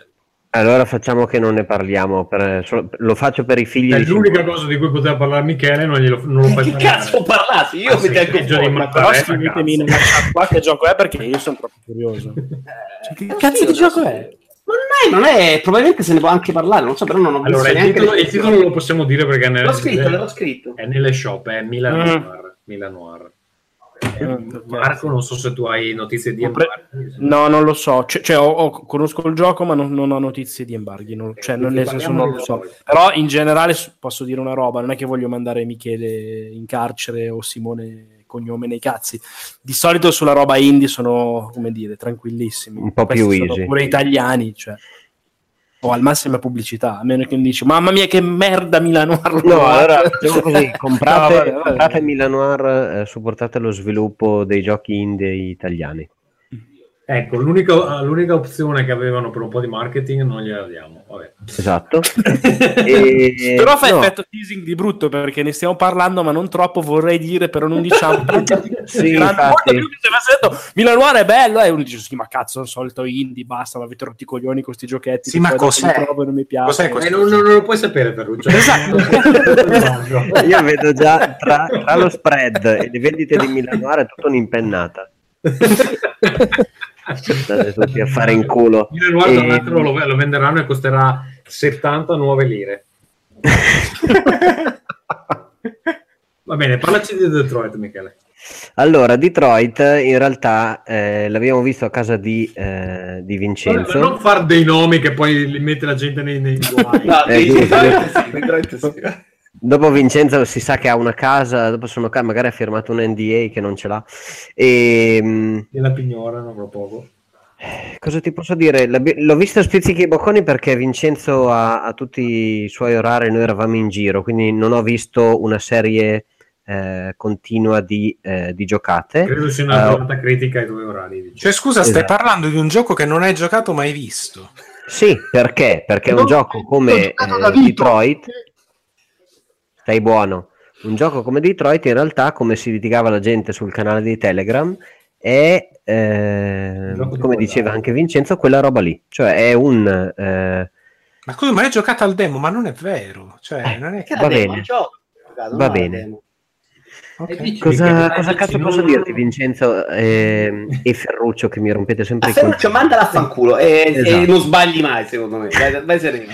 È, il, è il- l'evoluzione di Cage o di Cage o come cazzo lo volete Cage. chiamare in, eh, in un prodotto ultra raffinato con eh, la parte di storia mh, che non ha, non, non ha diciamo avuto grossissimi eh, miglioramenti ma una parte di eh, decisione invece di bivi nella storia che non so se sia più leggibile o se sia meno tirata per i capelli anche se ha gli androidi e ha il lo sci-fi invece della ricerca di un serial killer che magari è più quasi normale.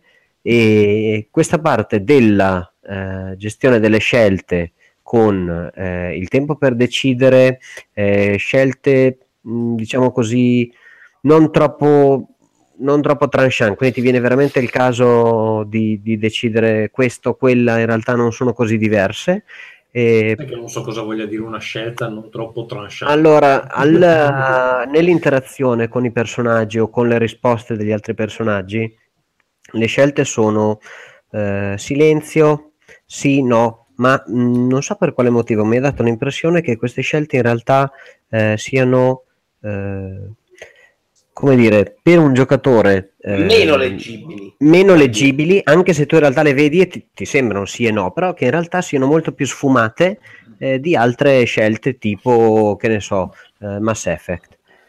Questo ti porta ad avere una serie di scelte ripetute e di indagini di eh, indizi per eh, investigare scene del crimine che avvengono nel gioco, eh, ad avere in realtà un'interpretazione veramente tua della scena che dura un 20 minuti, quarto d'ora e ti sembra veramente eh, non di essere stato portato in giro dal gioco, ma di averlo portato tu in giro eh, con le scelte che hai compiuto e con eh, la quantità di indizi che sei andato a cercare eh, nella scena.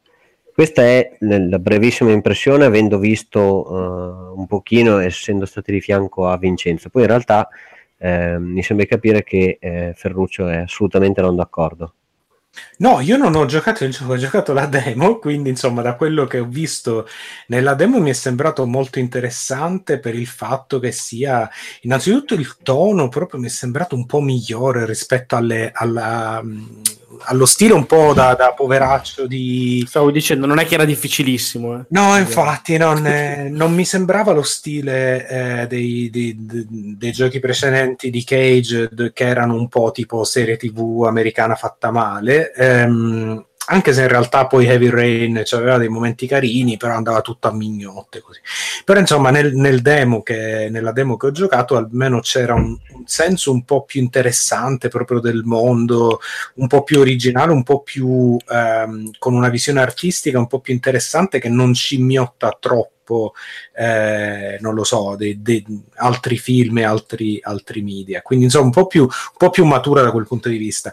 Poi le interazioni mi sono sembrate interessanti perché sono tante piccole cose che poi ti danno effettivamente la sensazione di stare facendo eh, un, di stare partecipando, che poi ci siano eh, 10 o, o, o, 3 finali diversi per ogni scena, poi secondo me quello è quasi secondario, no? Ok, adesso quello ne che- avete, ne avete parlato voi che non avete giocato, ne parlo io che l'ho giocato. Sì, mi tolgo dai coglioni. Ma l'hai capito? L'ho finito in realtà. Ma Tanto non è un periodo che i giochi finali mi vanno veramente a puttane in una maniera terrificante. Spoiler Persona 5, non Detroit, 90 ore di gioco, ho finito col protagonista che È riuscito a scopare? No, figurati. Persona... Non vuoi spoiler, ma- Marco? Vai, vai, vai, dillo, dillo. Magari un giorno lo Hai giocherò. fatto l'amore? Eh, il finale mio di Persona 5 dopo 95 ore di gioco il protagonista prende una pistola e si spara in testa prima di scoprire qualsiasi cosa sul gioco. Adesso e me ne mancano tipo 40, devo ricominciare. Vabbè, eh, dite a Marco che può tornare. Detroit, eh, Ferruccio, in realtà no. Secondo me è rimasta. A me sono uno a cui piacciono questi giochi perché piace poi, come dici tu, la parte in cui si gioca, non la parte che poi va a raccontare. Che per esempio in Nevirene era bellissima la parte del bambino. Io la ricordo veramente con grosso piacere, quella in cui spariva il bambino, questo senso di smarrimento. Quella del palloncino iniziale? Esatto, a prescindere da, da come poi si va a, va a compimento della qualità della sceneggiatura, che secondo me rimane comunque di basso livello. Anche Eh, qui, perché- stai dicendo? Anche qui perché ci sono tanti cliché, cioè il poliziotto con la storia, un sacco di cose che tu appena le guardi capisci dove va a parare. E a Mm. differenza di V-Rain, dove c'era il trucchetto per il colpo di scena, qua capisci pure il colpo di scena. Cioè non- Sì, però il, riesci il- scusa, il colpo di scena in Heavy Rain non lo capivi Non perché non funzionava. c'era senso. C'era il trucco. No, non lo capì perché era, era chiaramente impostato così. Era un genio, se non ha senso è impossibile. Qui invece quello che vuole C'è essere anche in un film horror francese all'interieur che faceva una roba simile, cioè ti dava alla fine un colpo di scena e poi rivedevi il film e non aveva un cazzo di senso. Però vabbè, deve essere una Eh, francesi di Però comunque l'impatto, magari se non ti ricordavi esattamente quella scena, te lo dava come botta in faccia di colpo di scena di Rain. Qua quella che arriva, tu già te c'eri arrivato prima, l'hai capito? Ci sono un sacco di cose che leggi proprio prima, sai esattamente dove imparare perché è chiaramente una roba scritta da me. Cioè, mi dai a me, mi dici, "Mi scrivi un videogioco, io scrivo quello, non essendo uno scrittore, scrivo una serie di cazzate copiando film e telefilm ho visto nella mia. Cioè, me al primo tentativo esce fuori dei Cage. Solo che lui lo fa da 25 Esatto. Poi, Sì, secondo me, infatti, Scusa, Vai, infatti Vincenzo, avevamo guardato quella cosa e tu subito mi hai guardato e mi hai detto ora si scopre che, che questo poliziotto ha avuto questa storia qua esattamente poi dopo sì, ti ma sei messo... succede cento volte all'interno del gioco. Poi Sì, in sì, realtà, no, im- immagino, immagino, Sì, perché sì. se dici che è così fisso e questa cosa qua magari potrebbe essere una cosa dove lui riconosce il cazzo di limite che ha come essere umano e se lo fa scrivere da qualcun altro, porca puttana. secondo me è un limite grosso dei videogiochi che ancora non arrivano a pagare per Sono d'accordo con Vito Iuvara. E, e- questa, ti, ti senti triste per questo. L'hai detto. L'hai detto con un tono sconfitto. Difficile che questo tipo di videogioco, cioè no, è difficile, non lo so, forse sì, effettivamente basta uno sceneggiatore molto più bravo, ma molto più bravo. È pure com- molto più complicato, secondo me, tenere in piedi una Esatto, storia di questa eh, con volevo l'interattività, con i voglia. soprattutto, che, che è una roba comunque Che alla fine di ogni scena ti fanno vedere, fra l'altro, no? Uh, tu no, ce le hai chiuse. Tu in realtà vedi che ci sono vari bivi, esattamente Sì, come però- la demo. Poi mano a mano ne rigiochi vorresti sbloccare tutto. Eh, le possibilità sono effettivamente tante, però proprio perché, come diceva Michele, non so, a volte sono non leggibili, cioè tu non hai come Mass Effect tutto il testo di quello che dirà, c'è una parola, a volte va un po' dove cazzo gli pare, e in po' di occasioni, secondo me, quello che succede su schermo non è esattamente quello che volevi far succedere. Oppure peggio, succedono delle cose che vanno in contrasto con le tue, co- le tue Questa, decisioni questa, precedenti. questa si chiama sindrome di L.A. Noir. Sì, sì. Quando facevi tipo fai una domanda e quello dice brutto pezzo di merda. Mi è venuto Bravo, perché succede a volte sì, tu... che le reazioni poi non si vanno a incassare tutto bene. Mm. Nel complesso queste tre storie si muovono comunque molto bene. Poi a me veramente è andato male tutto a puttane, quindi devo, devo giocare altre opzioni per capire più o meno Il quale protagonista storia. si è sparato in testa. Eh. Anche diciamo, tra le varie in realtà è morto tutto alla fine. Dai. Tutti morti. tutto ma un disastro è stato alla fine. C'è questa cosa che comunque ti invoglia a rigiocare perché veramente hai la sensazione che possono succedere cose molto diverse. Secondo me è un bel gioco, rovinato un po' da questa sensazione di banalità, di questa creazione di personaggi troppo oh, semplici. Quanto, quanto dura? No, pochi, 8-10 ore massimo. Una cosa che diciamo invece su questi controlli che ti fa ripetere le azioni che ti dovrebbero coinvolgere, secondo me a volte funzionano. Ci sono dei combattimenti, insomma, dove i QTE sono molto buoni, ma ehm, il fatto che ogni azione, tu- ogni porta che apri devi muovere la levetta e un sacco di azioni banali che ti fa fare in questo modo, secondo me sul lungo andare sono molto pesanti. Heavy Rain io lo ricordo molto più riuscito da questo punto di vista, in cui ti faceva veramente incarpare le mani se dovevi arrampicare, cioè era costruito molto meglio. Qui veramente l'azione alza la tazza col dito o alza un oggetto da terra muovendo la levetta di 180 gradi è una roba che a lungo andare è una rottura di palle, è stupido e non ti dà niente. In altri casi, secondo me, invece aggiunge all'esperienza. Va bene, eh, di questa cosa che la science fiction eh, è molto basica, cioè non avanza la fantascienza in nessun modo. Prego. Non sono uno che, che ha letto mille libri di genere che posso dire così, ma sicuramente non avanza perché io che non ho letto mille libri, Vabbè, non ho visto cento però- film, sta roba l'ho vista tutta. No, però il fatto non è che cioè, mi, mi scoccia quasi difendere Cage, però dico, cioè, non è che deve per forza ogni volta qualcosa, Esatto, deve rivoluzionare. fatta No, in no, Alfredo. non deve- non però deve, secondo me deve essere dici- fatto bene, cioè No. può anche non cambiare nulla, ma confezionare le cose in una maniera eccellente, cioè per esempio, secondo me non introdurre niente in termini di eh, universo post-human o queste cose qua, va bene, ci sta, sti cazzi, non è che tutti possono Se visto dice che poteva scriverlo lui, allora a quel punto... No, esa- eh, ok, però questo è il problema. Allora non è di non portare niente di nuovo nel genere, è di essere scritto di merda. Cioè, sono due cose diverse. Secondo Eh, me, però, è il limite anche. Cioè, se tu tratti lo stesso argomento e, e lo, tra- lo scrivi anche male, cioè le due cose poi fanno veramente scopa insieme. Cioè, se, Sì, sì, sì, però l'argomento secondo me è- è l'androide che vuole diventare così, secondo me il tema che si capisce da- dalla ok, demo. Pinocchio, sì, va bene, ok, Pinocchio. Non è Sì, è Pinocchio, come, questo- è come Deus, Deus Ex che sfrutta il discorso del- degli umani modificati per parlare di Eh, Deus Ex, secondo me è diverso. messo in piedi molto meglio nel sottotesto. Esatto, esatto. Qui invece sembra Ah, che invece è sparato in sottotesto... faccia. Eh, Eh, però appunto è questo che è grave, cioè perché anche Deus Ex non credo che inventi nulla, rivoluzioni No, nulla no, all'interno no. della fantascienza, però il fatto è che è, è, come dire, confezionato in una maniera discutibile. Chi se ne frega se, secondo No, me, nel cioè, complesso- se ne frega se non inventi nulla. No, sono che abbastanza bene. d'accordo con te, però secondo me un, un tuo taglio glielo devi anche dare. Se no fai la commedia americana che è fatta sempre con lo stesso stampino e fai sempre Guarda, la non mi rispondere perché io lo, lo voglio giocare, me lo deve prestare un amico perché ho provato la demo e mi è piaciuta molto più del previsto, dico la verità. Ehm, Che è la stessa cosa che terro- provo anch'io. Per... Però Ok. eh, Il mio terrore, non va la in quella direzione il gioco, secondo me. Ecco, va bene, ok. Il mio terrore non la mi demo è molto rispondere- furba nel farti vedere quello che ti vuole far vedere. Ottimo, ok. Tra l'altro, eh, anche oggi parlando con un altro amico invece mi diceva, eh, Felice di GN, tra l'altro, ciao Felice, mi diceva che secondo lui la demo era il pezzo più bello del gioco, ma al di là di questo, ehm, il mio terrore, conoscendo Cage, non mi dite un cazzo, però perché voglio scoprirlo e spaccare il disco da solo nel caso, tra l'altro sarà il disco di un amico, quindi Disco sarà di un amico. esatto, è che abbia voluto fare sta roba che i robot sono talmente tanto eh, umani, vogliono talmente tanto essere umani, che poi plot twist si scopre una roba tipo che i robot hanno l'anima, che veramente io spacco la console, mangio il disco e, fa- e non so cosa fare. scusa, hai visto Westworld? Voglio dire. Sì, l'ho visto. Sì, no, no, ma che hanno l'anima proprio, cioè con concetto Degli spirituale, capito? Sì, ma Religione. non glielo dire, non glielo dire, Eh, Ferruccio, no, ma non che mi dispiace già per Allora, lui. eh, ragazzi, eh, Simone deve, deve assentarsi, quindi gli facciamo fare un ultimo gioco e poi lo mandiamo via.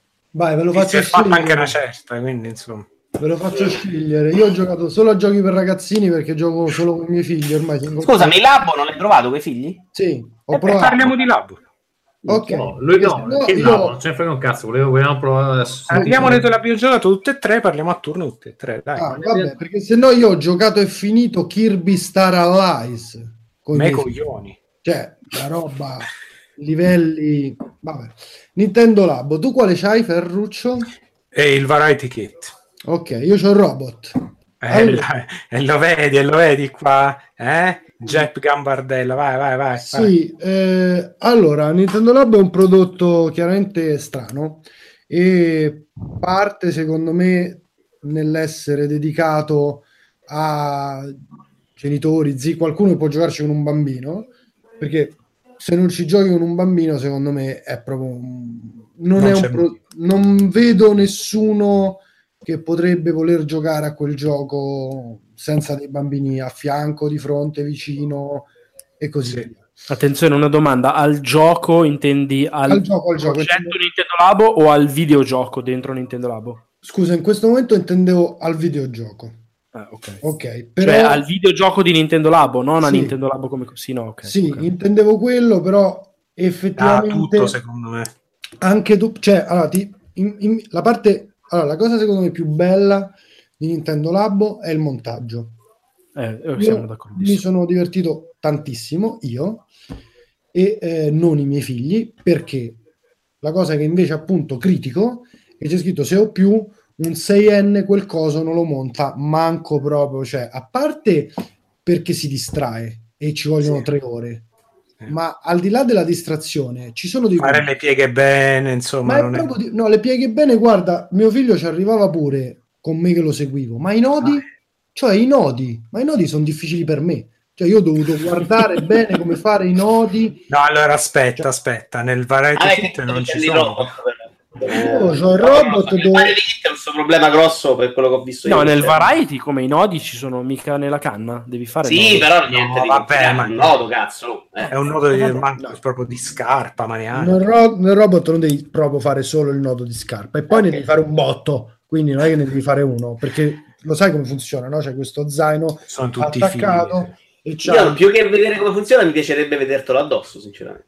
Vado? Allora, aspetta, continuate a parlare. Eh. Allora, sì, no, posso, posso, posso magari dire un po' io la mia esperienza. Io ci ho giocato con i miei, con i miei figli, abbiamo costruito assieme, i miei figli hanno 7 e 5 anni, ehm, e per me la cosa Cioè, è i che... tuoi figli ti hanno aiutato, diciamo, Ferruccio. Eh, allora, guarda, la cosa adesso scherzi a parte, la cosa è che il, il montaggio, secondo me, ha bisogno una, della supervisione di un adulto perché secondo me alcune cose possono, cioè se le fai male, poi rischi che il, il giocattolo non funzioni poi così bene. non- eh, però non è che siano difficili da fare, eh, da montare, no? Però, però non è anche, anche un, un procedimento un po', un po' più complesso. La cosa che a me ha stupito che comunque secondo me il montaggio è fighissimo, considerando quanto sono complicati sti cosi, è anche, è anche molto, sono molto ben fatte le istruzioni. La cosa che a me ha stupito è stato vedere i miei figli ogni volta che abbiamo fatto tipo la casa oppure la canna da pesca e poi lì ci siamo fermati perché ancora non abbiamo costruito il resto, eh, vedere la loro reazione. Cazzo faccio? No, vai, vai, vedere la reazione, sono curioso di sentire fine. vedere la reazione dei miei figli quando effettivamente hanno cominciato a giocare ai, ai giochini perché sono impazziti cioè ha- la- mm, il giochino nella casa ma anche Cioè, quello della canna da piaciuto? pesca da morire da morire e loro di solito eh, giocano cioè loro giocano abitualmente giocano eh, hanno un, eh, un 3DS che si dividono ogni tanto giocano anche col, col Wii U così giocano i Con giochi sull'iPad. quando li metti in No, questo- ma non è vero. Giocano alle- alle- ai giochi su iPad e così via, quindi non è che siano a digiuno di videogiochi, ehm, ma, ma c'è qualcosa nella semplicità di questi, di questi giochini che per loro è magica. Cioè, mia figlia era, era veramente sconvolta dal fatto che la canna da pesca poi eh, diceva non so come fa a entrare nello schermo il filo, no? Perché lei non ha capito esattamente come funzionava, però per lei era veramente una roba magica. Poi vi dico i miei nipoti, però voglio sentir parlare Simone conciato così, vi prego. Ecco, allora... funziona Con le cuffie sopra, tra l'altro, danno un tono Sì, ulteriore. no, non penso che Passaggio. Ah, intanto quando lo montavo pensavo che qui ci andasse tipo lo Switch e quindi che tu vedevi tipo VR la partita del Sto cazzo, certo. eh. Purtroppo non è così chiaramente. E questo non serve un cazzo. Anche perché, perdonami, quel cartone non lo tiene Switch, sarebbe caduto un secondo. Tu fatti i cazzi tuoi, cioè io Sembra un Glory Ma soprattutto il segnale alla TV come arrivava dal culo. Eh No, non serviva, tu guardavi qui la tua partita, Ah, per- ok. per- cioè vedendolo dalla scala ho detto minchia che cosa fantascientifica. Invece serve solo perché nel robot tu puoi fare questo movimento e il robot fa una cosa. Serve anche per le tracking. Eh. Sì, per l'head Eh, tracking, chiaro, eh, perché qua ci metti, eh. scusa, dove cazzo? Vabbè, da una parte ci metti uno che gioca. Questi sono le braccia che sono dei contrappesi dentro allo zaino che è gigantesco. E L'armatura dei Cavalieri dello Lo Zodiaco. tiene un bambino piccolo sto coso, è già vero gigantesco. Sì, sì, lo tiene, lo tiene mio figlio di tre anni e mezzo senza Ah, problemi, non pesa un cazzo. No, E- come penso, come dimensione proprio, è più grande di lui, cazzo. Ma guarda, eh, faccio molta più fatica io in verità. Cioè, a me sta stretto e credo di romperlo ogni volta che lo uso. E invece a loro glielo metto io. Se se lo Ma lo usi molto? I figli non gliene frega un cazzo se lo Lo usi molto. Lo uso molto.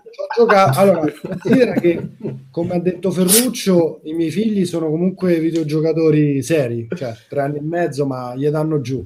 Quindi stanno sempre a giocare a Kirby Star Allies, di cui dovevo parlare, o a Super Mario, o altri giochi, comunque solo Nintendo.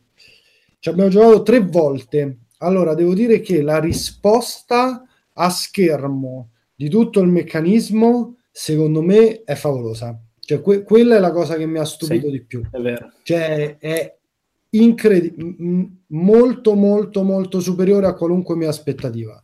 Perché davvero si muove con una precisione, una velocità, una reattività ehm, perfetta. E poi l'hai montato tu, cioè E poi- non da sì, poco. Quindi fatto- ci potrebbe essere un minimo margine, sai, di perrorino nella piega, nella cosa, invece poi... Invece no, infatti è tra l'altro una cosa eh, che va detta, non so se l'avete detta, stupefacente, sono le istruzioni. Cioè le istruzioni Sì, sono di un splendide. bello, ma cioè tutte le istruzioni qualunque cosa dovrebbero essere così da adesso in poi. Cioè, sono Cioè, io penso ai mobili delle dell'Ikea, pensa se i mobili dell'Ikea cazzo ci Ma avessero. no, ma il fatto che le puoi girare, cioè, eh, le istruzioni sono fa- fa- fenomenali. Sai, Lego su quei Technics ha fa- passato a qualcosa del genere. C'è un'app Sì. che ti fa montare i set così. Ah, Secondo guarda, me è bellissimo, scusate, cosa velocissima riguardo alle istruzioni, sono eccezionali anche i feedback che danno, cioè a un Bravo. bambino quando completi è diviso in fasi, no? Lo svilu- il processo, così magari uno dice ok, giochiamo con l'abo, giochiamo, facciamo un pezzettino e giochi un quarto d'ora, che ne so, e poi beh, fai Esatto. compiti. E questa cosa qua, che quando tu fai il singolo pezzettino, esempio, monti il mulinello della canna,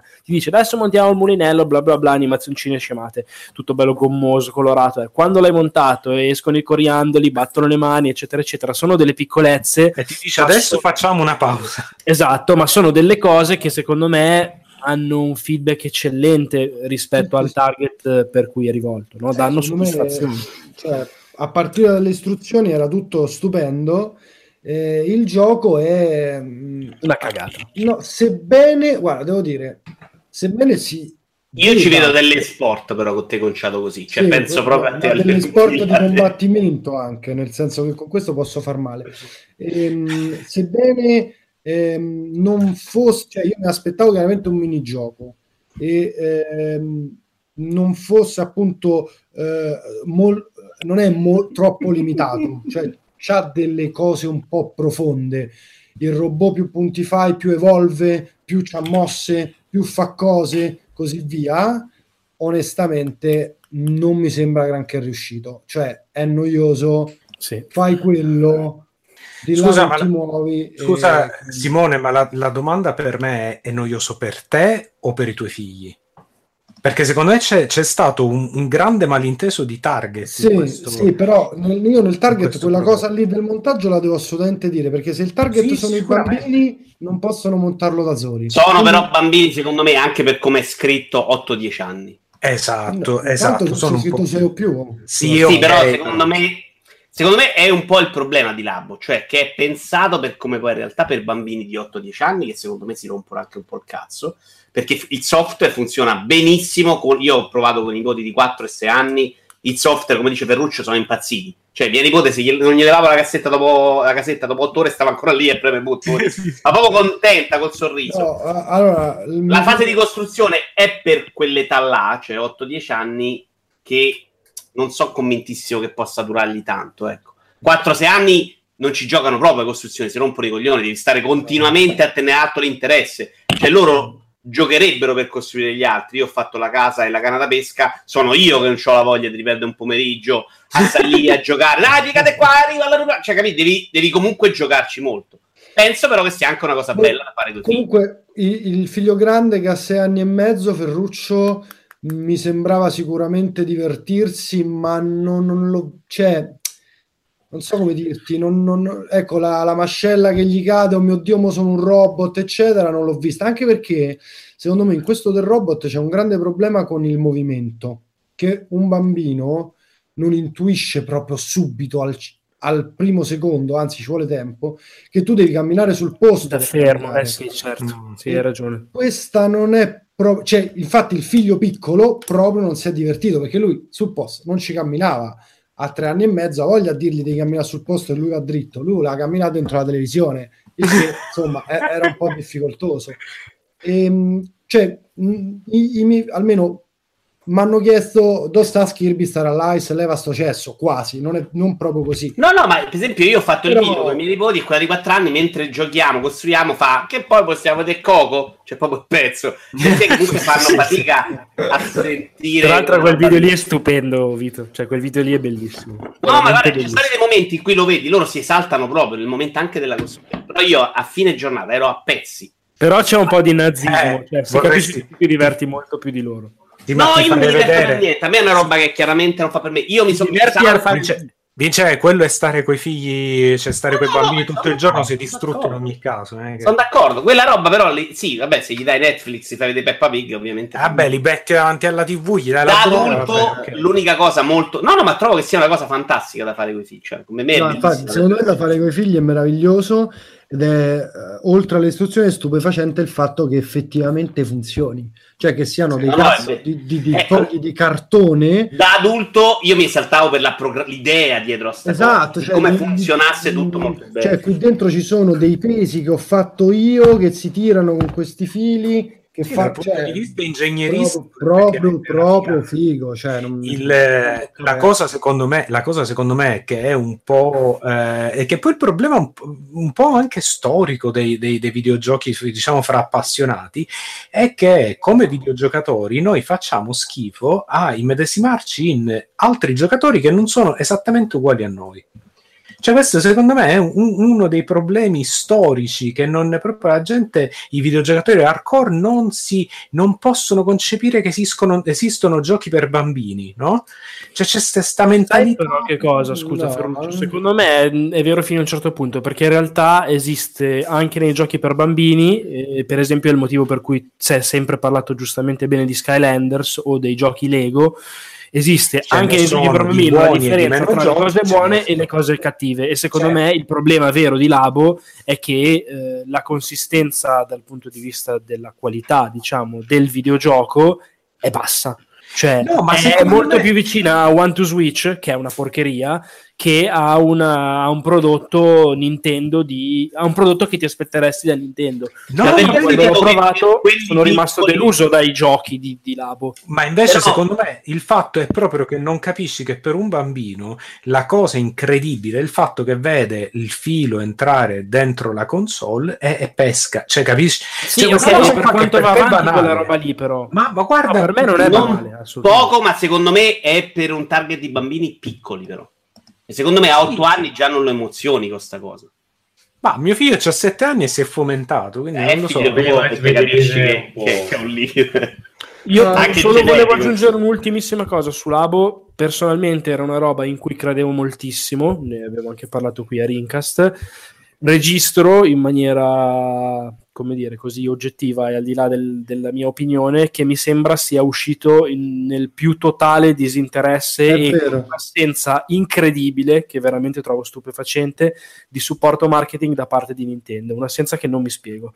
Cioè, eh, a quello che avevo sentito dire io, doveva essere una roba non, non chiaramente il nuovo percorso di Nintendo, ma una via, se vogliamo, un po' alternativa per comunque anche vendere Switch e comunque un qualcosa di diverso su cui avrebbero puntato tanto. Nella realtà non mi sembra che sia stato così, non ho visto marketing in TV. Molto interessante la cosa che dici ed è assolutamente vera. è uscita nel me- nulla. Ne- allora, l'hanno presentato in una maniera molto non convenzionale, così in un mercoledì a caso, a gennaio, febbraio, quando cazzo era. L'abbiamo visto di fatto tanto noi hardcore, alle 11 di sera c'era gente che pensava, minchia la virtual console del- di Switch, cazzate atomiche, vabbè. Ok? L'hanno presentato così. Un po' di gente si è fomentata, poi è diventato, è esploso, è diventato abbastanza virale il video, eccetera, eccetera. Adesso che è uscito, mi sembra che non se ne parli, cioè nessuno No, è no, se invisibile parla sta per cosa. nulla, Non se ne parla per nulla. Eh, ma è gravissimo però.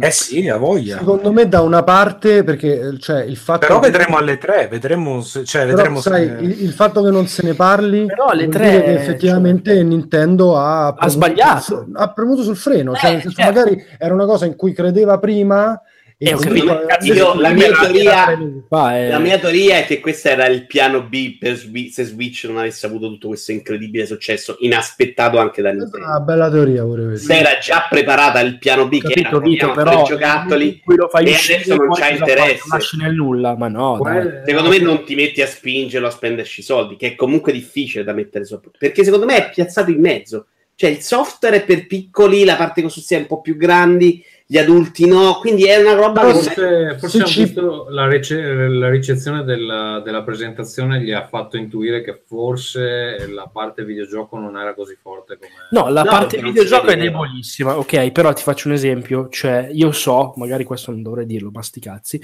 cioè hanno detto ad esempio agli outlet eh, di videogiochi, Every IGN, eccetera, eccetera, hanno detto mi raccomando le recensioni non con il voto, assolutamente, non con il voto, perché non è un videogioco, cioè hanno molto rimarcato questo fatto qui che dovesse essere sì, cioè parlatene, ve lo mandiamo, però occhio, eh, cioè non è che è un videogioco, non ne parlate come un videogioco normale, perché non è un videogioco, va bene, in una maniera quasi un po' spaventata. Lo posso anche capire perché, soprattutto se lo guardi con l'occhio critico del videogiocatore, che cos'è sta cagata, ok? E sarebbe sbagliato perché sarebbe proprio un errore di miopia grosso. Però, anche nel momento in cui tu stessa Nintendo non lo presenti come un videogioco, anche alla presentazione a Milano, che era andato, ne avevo parlato qualche rincas fa, dicevano non è un videogioco, è un'esperienza, c'era una psicologa cognitiva, qualcosa, eccetera, eccetera.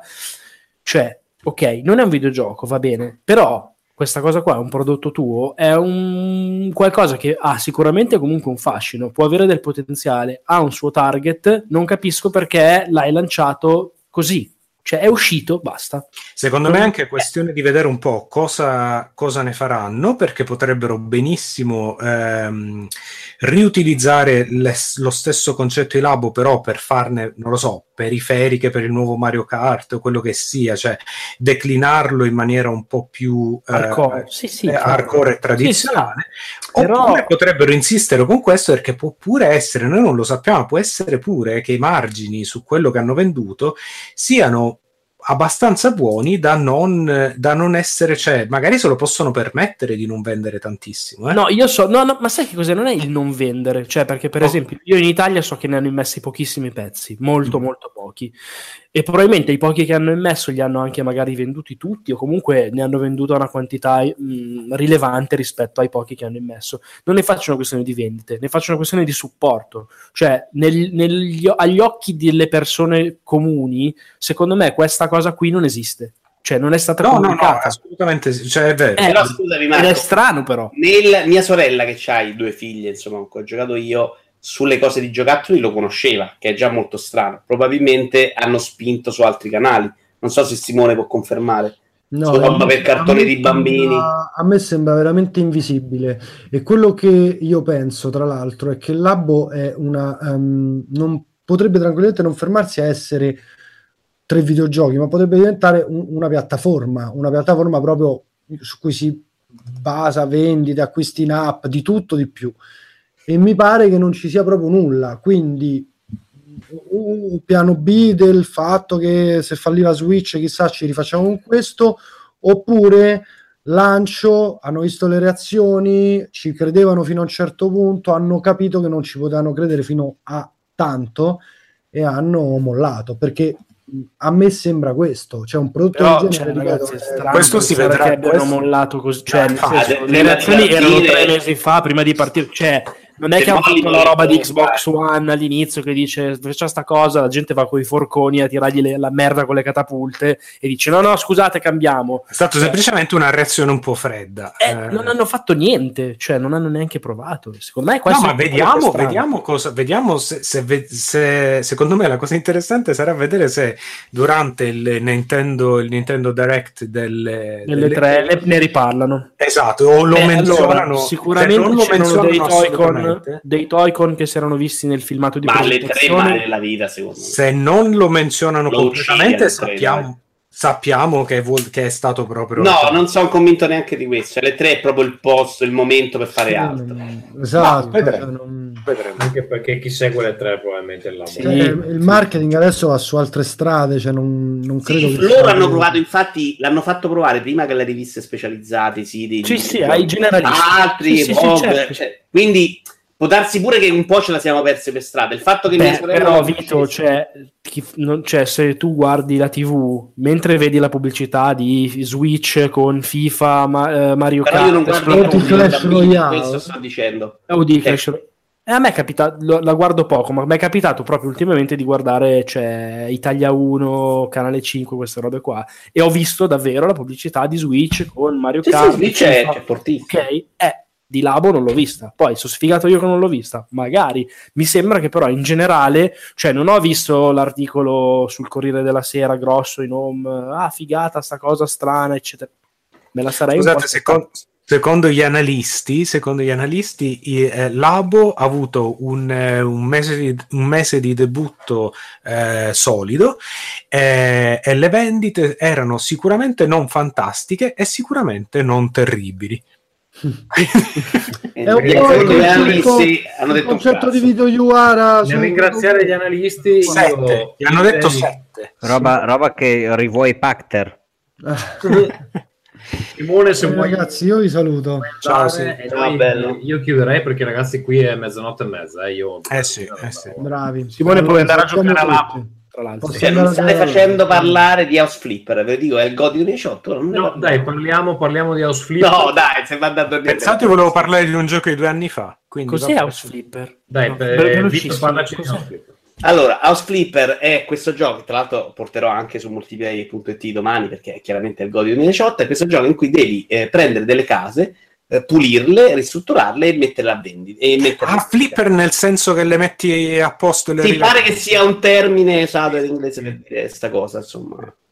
Ne sono informato. Cioè, sono quelli che comprano praticamente le case del merda, comprano ci case, lavorano. sì, che compra case e strutture. Praticamente tutte quelle trasmissioni che avevi visto su Real Time, i gemelli, c'è stanno un miliardo, adesso c'è la moglie con un tizio. E- ed è un gioco di quelli di lavorare, insomma. La cosa bella è che mentre in una parte di gioco tu c'hai delle missioni, qui stai lì veramente a pulire i scarafaggi, pulisci per terra, rimbianchi le pareti, come dice lui, quando compri tu la casa, con i soldi, dopo aver fatto un po' di soldi, tu sei molto libero di farla come cazzo ti pare questa casa, arredarla, posizionarla, farci veramente fare quello che fa Ma in VR? l'arredatore. Eh? Ma in VR? No, no, no, per PC. E, e- No, ok, ma è in VR? No, non è in VR. Non è in VR, no, no, no. Normale, ok. Fai. L'arredatore era chiaramente un progetto di questi da quei soldi, che gli è riuscito abbastanza bene perché poi a seconda di quante caratteristiche tu eh, riesci a eh, mettere nella casa, insomma, ne so, c'hai due bagni, puoi vendere eh, a più persone, quelle aumenterà l'asta e il prezzo di vendita. È banale, si vede dal fatto che i mobili sono abbastanza pochi e che le cose da fare non sono tantissime. Però devo dire che ampliato con un po' di supporto di immobili e alcune azioni che puoi fare, tipo i muri per semplificare, non è che poi devi scartare vetrate, vai lì e vernici, puoi mettere al massimo un po' di stucco quando sono proprio rovinati. Però c'è proprio questa senso del gioco di lavorare in lì, ti pulisci per terra con il mocio, c'ha pure un po' di RPG in cui assegni dei punti per velocizzare. Minchia, ragazzi. Passi il mocio, cazzo. Bello comunque. Io- Gioco dell'anno? Il gioco dell'anno a mani basse. Cioè, io mi ci sono divertito un cazzo, l'ho fatto già 10-15 ore, cioè una roba che, che a me fa 15 ore a passare il mocio virtuale. passare il mocio a togliere le scarafaggi, a verniciare. Ma no, la parte quella entusiasta cazzo, è ma il fallo a consumo casa della tua. mia vita. Eh? Ma fallo a casa tua. Allora, questa cazzata l'ho già sentita dire su Twitch da altre persone ed è tipo, ma te a casa mia cosa? Vendo i mobili ogni settimana e poi ricompro i mobili e rivernicio le pareti. Cioè, che cazzata è? Mi sta ricordando Futurama, Skidball, Virtua Skidball e Virtua Virtua Skidball. Ma non è, sono quei giochi di lavorare. Cioè, a me piacciono quelli con i trattori, quindi capire, o quelli con i camion in cui in giro. Quindi ti deve piacere questa roba. Però sei libero qui di buttare giù un muro, di rifarlo, di farci quello che vuoi, gli ambienti. Secondo me, se ti piace quel genere di cose, è fantastico. Comunque, scusa, il Game of the Year non era mica quello di Bugbear, lì, Rec... Ah, anche quella, sì, sa gioco, lo devo ancora decidere. Ma poi scusa Vito, ma questa cosa da interior designer io non ti ci facevo veramente. E invece, sai, che io una volta volevo scaricare quando stavo arredando casa, cercavo i programmini per farlo. Mm. E l'unico mezzo così era quello di Ikea, ma anche semplice, perché poi ci sono quelli un po' più complicati. Sì, sì, con la realtà con la visuale aumentata. all'AutoCAD, anche se non è proprio AutoCAD, e quindi secondo me non adatti a un pubblico così. Ed è una roba che mi piace un sacco da fare. Ma guardo anche queste trasmissioni su realtà, ne guardo a dozzine. Ma lo vedi che c'è una carriera davanti? Cambia carriera, fai Ma questa cosa la volevo fare, non l'ho mai voluta fare. Credevo nelle finestre una volta, e quindi Credevo nelle finestre. sono dovuto ricredere. Ti hanno spezzato il cuore. Sì, sì, le finestre hanno fallito. Va bene, Ferruccio, vuoi fare un ultimo gioco? Vabbè, sì, in realtà posso farlo perché in realtà volevo solo dire una cosa, un, una- un ane- un aneddoto, un aneddoto, un aneddoto sul fatto che praticamente ho, ho- ho preso ehm, così Watch Dogs 2 perché avevo voglia di un gioco tipo di quelli molto mainstream, molto che scorrono via leggeri e siccome avevo giocato il demo quando era uscito ai tempi, eh, mi era piaciucchiato, ho detto vabbè dai lo piglio. E costava bella poco. frate, primo dialogo. Ciao, bella frate. Eh, infatti è molto io. Eh, insomma, cazzi e mazzi, e praticamente lo sto platinando. Una cosa incredibile. Una cosa incredibile, ragazzi. Secondo me, e ora, ora la morale della storia qual è? La cosa che il motivo per cui ne sto parlando è che secondo me ci sono momenti della vita in cui sì, i giochi indie con le meccaniche fantastiche, sì, il capolavorone che ti fa piangere la cremuccia, così, però ogni tanto è anche bello giocarsi un gioco che è scorrevole, che ha delle ideuzze carine, non è, non è una cosa fantastica, però... poi c'è siccome- Watch Dogs. Però, siccome ha dei valori di produzione alti, cioè c'ha la Quindi storia. ogni caruta, tanto ci sta bene il gioco Ubisoft. Che, ne- ma che è la sua voglia, filosofia ma di vita. voglia. Ma non è vero, Ubisoft fa cose, fa, sa, sa fare. Ubisoft fa quella roba là, roba che si gioca ma che è criticabile sotto tanto punti di vista. Sì, ma che, Io che il però non, nel non è una critica. Cioè. eh, ma, ne- ma infatti che nel complesso è meglio di- delle singole parti. Watch Dogs 2 secondo me è assolutamente un titolo insufficiente, ma è una roba che porto alla fine, senza fatica. Ma a me, pia- a me sta piacendo veramente tanto perché le parti puzzle sono carine, la storia non è fantastica, è un po' fastidiosa, però almeno Ah, prende incredibilmente sul serio. dai. Sì, sì, un po' sta- sembra, eh, sembra tipo Tumblr, il, il Scusa, ragazzi. Marco, ci, scrive, ci scrivono dalla chat che Roberto Z, Robertoz, ci scrive che eh, per Labo stanno facendo ad esempio il video, c'è il video di Ariana Grande che suona con Labo Ah, vero, Sì, l'abbiamo questo- visto. che ha 4 milioni di visite, l'ho visto anch'io, è carino. Comunque sì, Tu non- insomma, era solo... conosci Ariana Grande? Eh? La conosciamo un po' tutti per quello che è successo e depisterei l'argomento. Sì, infatti, direi. Eh, è successo? Adesso faccio un bel... Non fa mica mica kamikaze al suo concerto? Ah, Sì, Manchester, esatto. no? Comunque, eh, dicevo, senza parlare insomma di ragazzini morti, ehm, direi semplicemente che il fatto di le- la morale della favola di Watch Dogs 2 è che ogni tanto uno vuole anche il, il gioco così, alti valori di produzione, fatto bene, eh, che magari non ti, non ti spettina, però è piacevole.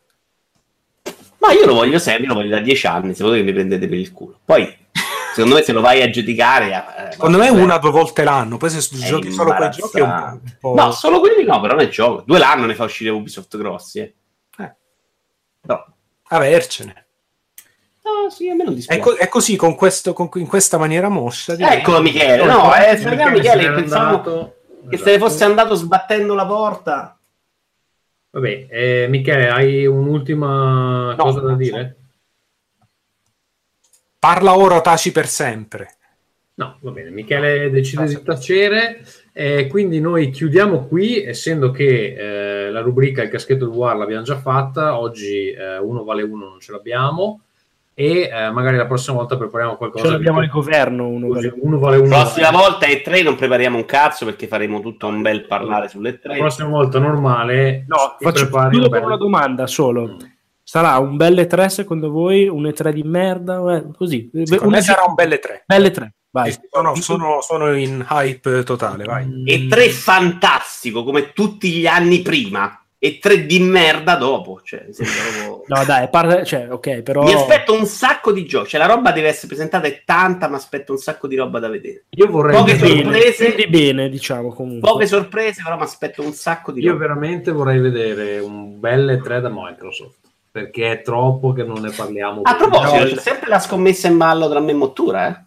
Cioè? Che non me la ricordo. Gears of War 4.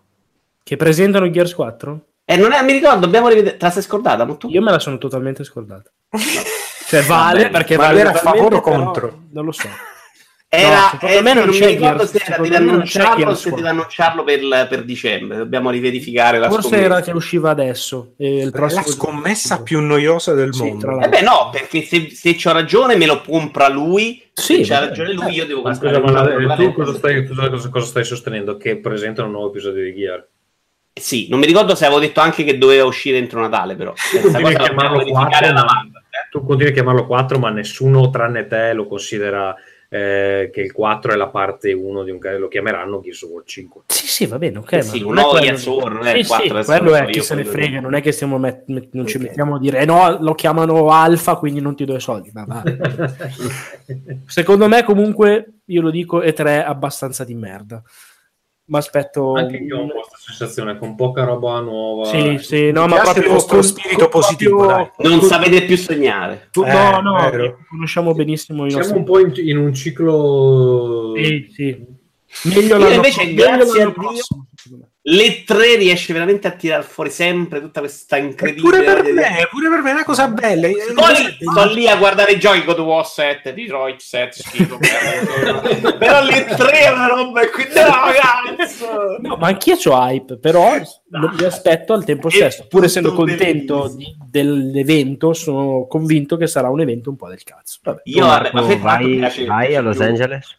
Sì, sì, sì, parto settimana prossima. Allora, Eh, cazzo, quello che ci detto- va. è per- è L'abbiamo già detto, non c'è 3 senza mottura. Cioè, Bravo, esatto. Non se mottura non va. Michele, tu invece cosa ti aspetti? Che non hai parlato? Eh, io mm, mi trovo pesantemente e purtroppamente a essere in, in accordo con Vincenzo che partiamo col mega hype e poi ho paura che sarà un E3 dove Sony è tanto pro quindi non deve neanche sbattere la minchia sul tavolo l'unico da cui mi aspetto il numerone è Microsoft ma non so neanche se loro ormai ci abbiano dato un mucchio Secondo me, secondo me Microsoft non si presenta. O Crackdown 3. ecco. Beh, Microsoft adesso senza battute, comunque, non so se avete visto le planimetrie delle tre, non sono una novità, sono fuori da un po' di mesi, Mm. ha ridotto lo stand tipo del 60%, cioè aveva uno stand enorme, grosso quasi come Nintendo e Sony, anzi grosso come Nintendo e Sony, è nell'altra hall come era già dall'anno scorso, quindi non sono più tutte, e tre- tutte e tre insieme, Sony e Nintendo sono insieme,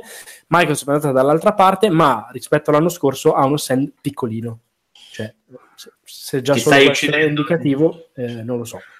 Non lo so. boh. Secondo Hype, me potrebbe avere stand piccolo perché i giochi secondo me non ce li ha a breve. Però mi aspetto 3 qui sale sul palco e fa Halo, Gears of War, li mortacci riprendo Scalebound. Cioè una roba in cui ti fa credere nel futuro a Mm, venire. vabbè, è quello che dovrebbe fare. Shenmue Resident Evil 7 Remake, Mhm. quella roba là. Quindi lo stand piccolo ci può anche stare, perché adesso i giochi non ce li ha. Va bene, eh, su queste bellissime note io direi di chiudere. Noi ci risentiamo qualche giorno dopo le tre. Marco, tu quando torni? Il 17, domenica. Va bene, allora dopo, La settimana dopo. Dopo che sei tornato, visto che ci vai di persona, magari così abbiamo Dai, anche dai, dai, esperienza di gente che tocca le cose, non solo che le guarda, come Ferruccio. Va bene, ciao amici, grazie a tutti per essere stati con noi e noi ci vediamo prestissimamente. Eh, Michele, noi ci vedremo anche di persona prestissimamente. Ciao amici. Ciao belli. Ciao, grazie. Ciao, ciao.